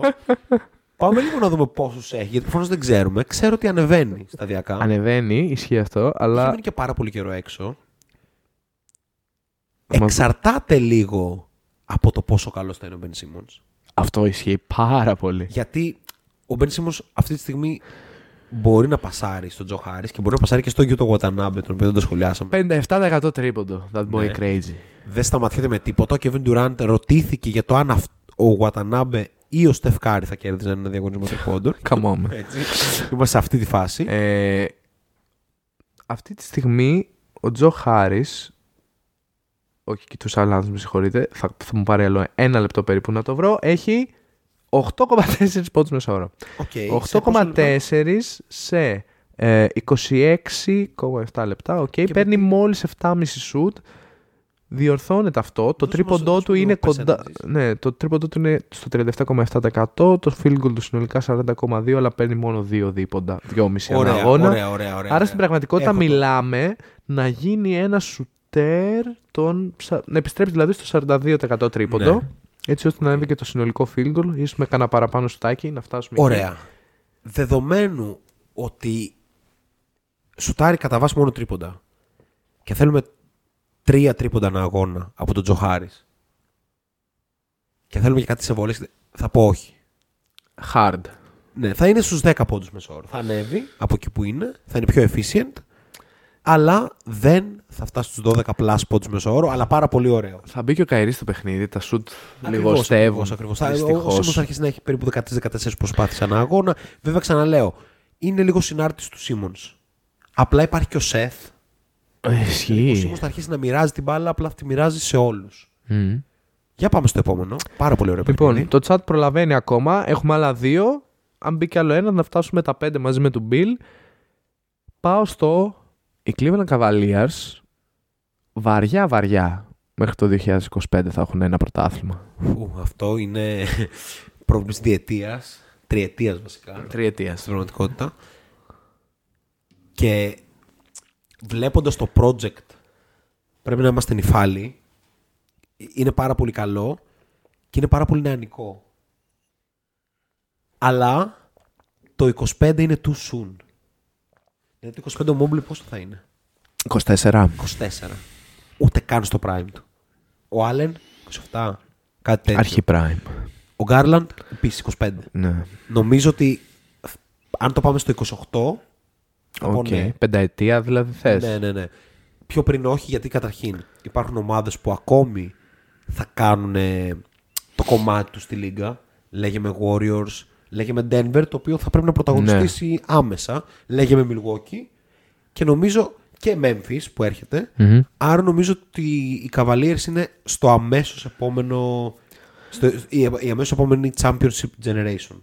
Ε, εγώ ένα σχόλιο θα κάνω γιατί το σκεφτόμουν και έλεγα τι μου λείπει, τι θα μου έλειπε από τους φετινούς Cavs για να είναι true contenders.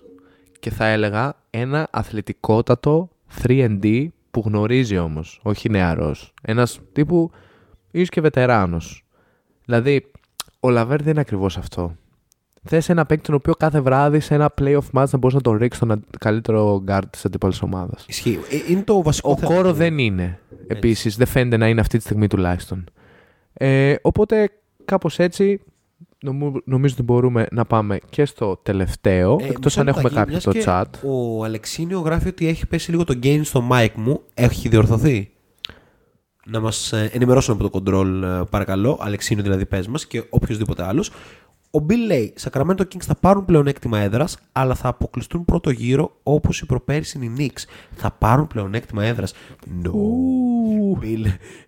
Νομίζω ότι είναι λίγο υπερβολή αυτό. Ναι, εντάξει. Πολύ δύσκολο, παιδιά. Ναι, ναι, ναι, δεν ναι. ξέρω. Άμα συνεχίζει αυτό το βρανίρι ρυθμό, τι να πω. Δεν παίζουν άμυνα, δεν παίζουν ίχνος άμυνα. Όχι, όχι, δεν γίνεται να το κάνουν. Είναι κλεισμένες οι θέσεις. Πλεονέκτημα έδρας σημαίνει Sacramento στην τετράδα. Ναι. Αλλά respect Bill γιατί τολμάς να τα πεις, έτσι. Ε, έχουμε κάποιο Wolves. άλλο; Για πάμε. Ο Thibodeau θα απολυθεί πριν το τέλος της σεζόν. True! ε, σοβαρά. Ε, καταρχήν παίζεις λάθος παιχνίδι τώρα που λες true. Ισχύει. Ε, κάτσε να πιάσω λίγο την Crystal Ball. Για Ωραία. πάμε. Εδώ ο Νίκος κάνει κάτι κινήσεις που δεν βλέπετε Ναι, αυτή τη στιγμή. οκ. Ε, θα πω. Ε, Δυσκολεύεσαι. Τον αγαπάς πολύ κατά βάθος τον τον ναι, Τίμποντο. μα, σ- όλο το project είναι Τίμποντο. Πήραν ένα παίχτη που κατά βάση ζει στο mid-range γιατί αρέσει τον Τίμποντο. Τον Μπράνσον. Βασίζουν τη ζωή τους στον Ράντλ, το οποίο- στον οποίο έδωσαν μεγάλο συμβόλαιο, και στον Μπάρετ γιατί αρέσει τον Τίμποντο. είναι πολύ δύσκολο να πεις ότι θα απολυθεί. Νομίζω ότι έχει πολύ περισσότερη ισχύ, κάπως όπως ο Timberwolves τότε. Ότι έχει περισσότερη ισχύ από το να είναι απλά ο προπονητής. Mm. Η πραγματικότητα λέει όμως ότι πρέπει να απολυθεί. Έτσι. Free Cam Reddish για άλλη μια φορά από το Μούλι. Free Cam Reddish, οκ. ε, Cam Thomas εντάξει, δεν είναι ότι ενθουσιάζει από τότε που έγινε free. Είναι ότι τώρα δεν παίζει καν νομίζω. Και πάμε και σε ένα τελευταίο. Το οποίο εδώ πέρα αυτό χρειάζεται να ανοίξουμε και τα κιτάπια των αριθμών, η αλήθεια είναι, αν θέλουμε να είμαστε ειλικρινείς.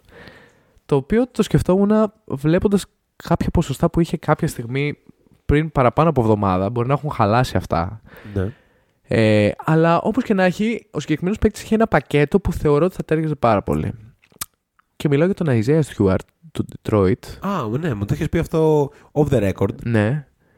Που θεωρώ ότι θα ήταν μια φοβερή κίνηση καριέρας όταν με το καλό λήξει το συμβόλαιο του ή αν αποφασίσουν να κινηθούν οι ομάδες κατέρωθεν που θα εμπλέκονται, να καταλήξει το, να παίζει στο Golden State. Αυτό ε, αφήνω την Crystal Ball στην Ναι. άκρη. Έτσι. Για πάμε. Είναι πάρα πολύ σοβαρό. Δεν νομίζω ότι θα συμβεί γιατί ξέρεις. Είναι ε, ξέρεις, ένα σενάριο ότι ένας παίκτης θα πάει σε μία ομάδα. Ναι. κατάλαβες. Αλλά είναι πάρα πολύ ωραίο γιατί έχει τα χαρακτηριστικά του γίγαντα Looney. Μμ. Απλά είναι on steroids. Έτσι. και έχει προσθέσει ένα υπέροχο τριποντάκι. Αυτό. Για όσους παρακολουθούν. εκεί πατούσα εγώ. Εκεί πατούσα το, τον Επίσης, λόγο δεν πρέπει να ξεχνάμε και να υποτιμούμε το πόσο μαγικός θα ήταν ο James Wiseman στο Detroit. Shit. Ενώ τι κανείς δεν ενδιαφέρεται τι σημαίνει στο Detroit, θα πάει ο Wiseman εκεί, θα γράψει του αριθμού, θα είναι δίπλα με τον Bagley και θα είναι όλοι χαρούμενοι. Και έχουν μόλις 1,5 χρόνο διαφορά με τον Wiseman. Ναι. Οπότε. Beef stew είναι το. το... Ναι, ναι, ναι, beef stew, ναι, ακριβώς. Δεν σταματιέται το παλικάρι. Ε, Οπότε. Με σόρσου σεζόν. Ε, 12-9. Το 19 σταθερά νομίζω σουτάρει και ένα-δύο τρίποντα ένα αγώνα. Σουτάρει ε, 3,6. 3,6 Στο 33% τρίποντο. Not bad. Όσο πάει, μην ξεχνάμε. Κάπως ψηλοσταθερός, απλά φέτος το σουτάρει περισσότερο. Δηλαδή πέρσι ναι. μισό αναγώνα, φέτος 3,5. Είναι παίκτης που εξελίσσεται, είναι παίκτης που παλεύει σε όλα τα rebound, που αντιλαμβάνεται το μπάσκετ, που είναι πάρα πολύ δυνατός. Είναι κτίνος ο Στιούαρτ. Mm. Έτσι, από τους πιο δυνατούς παίκτες του NBA. Golden State Material. Οπότε θα πω ότι θέλω να το δω ανεξαρτήτως αν γίνει. Βάζω και την Crystal Ball και λέω ναι θα γίνει. Πάμε, για να μάγκες. γουστάρουμε. λοιπόν, 104 λεπτά Shotlock Podcast. Ελπίζουμε να το απολαύσατε όσο το απολαύσαμε κι εμείς. Καθώς ήταν live στο Kikit. Πρώτο live στο Kikit για την ε, φετινή σεζόν. Ευχαριστούμε πάρα πολύ όσους ήσασταν μαζί μας καθ' όλη τη διάρκεια ε, αυτού του live session, ας το χαρακτηρίσουμε. Έτσι. Που στην πραγματικότητα δεν είναι τίποτα άλλο από αυτό που κάνουμε κάθε Κυριακή. απλά το κάνουμε πλέον ε, μόνοι μας. Αύριο το πρωί θα είναι πάνω στο Spotify, στο Google Podcast, στο Apple Podcast κλπ. Για να το ακούσετε ξανά όσοι είστε εδώ, αλλά και όσοι ε, μας ακούτε συνολικά. Εμείς αύριο θα έχουμε εκπομπή. Με τα μεσονύχτια ωριακά. Shot Clock Euroleague Show, ε, post-game. Πάμε για τα πολλά. Διαβολοβδομάδα τώρα. Χαμούλη. Ακριβώς, οπότε στην ουσία θα είναι και post-game της πρώτης αγωνιστικής της διαβολοβδομάδας. Για τους πολύ φίλους, αύριο ανεμβαίνει κείμενο 2.500 λέξεων στο Super Basket με ειδική ανάλυση για την Ευρωλίγκα για όλες τις ομάδες. Οπότε ρίξτε μια ματιά. Και αυτά, πρόδρομε. Το καταευχαριστήθηκα. Μου Ωραίο, είχε λείψει λίγο το ωραίο. live. Ωραίο, ευχαριστούμε. Ε, το chat ήταν λίγο νοθρό, αλλά I get it. Ε, It's been a long time. Ναι. Θα ερχόμαστε, όπως είπε και ο Νίκος στην αρχή, όποτε δίνεται ευκαιρία και συνεννόηση πάντα με το αγαπημένο Kikit για κάποια live τη Δευτέρα. Ξέρετε που μας ακούτε, ξέρετε που μας ε, βαθμολογείτε με πέντε αστεράκια γιατί Έτσι. μας λατρεύετε. Ξέρετε που τα λέμε καθημερινά, ξέρετε που κάνουμε τα βιντεάκια μας και τα ανεβάζουμε, οπότε τα ξέρετε όλα. Peace. Καλή συνέχεια.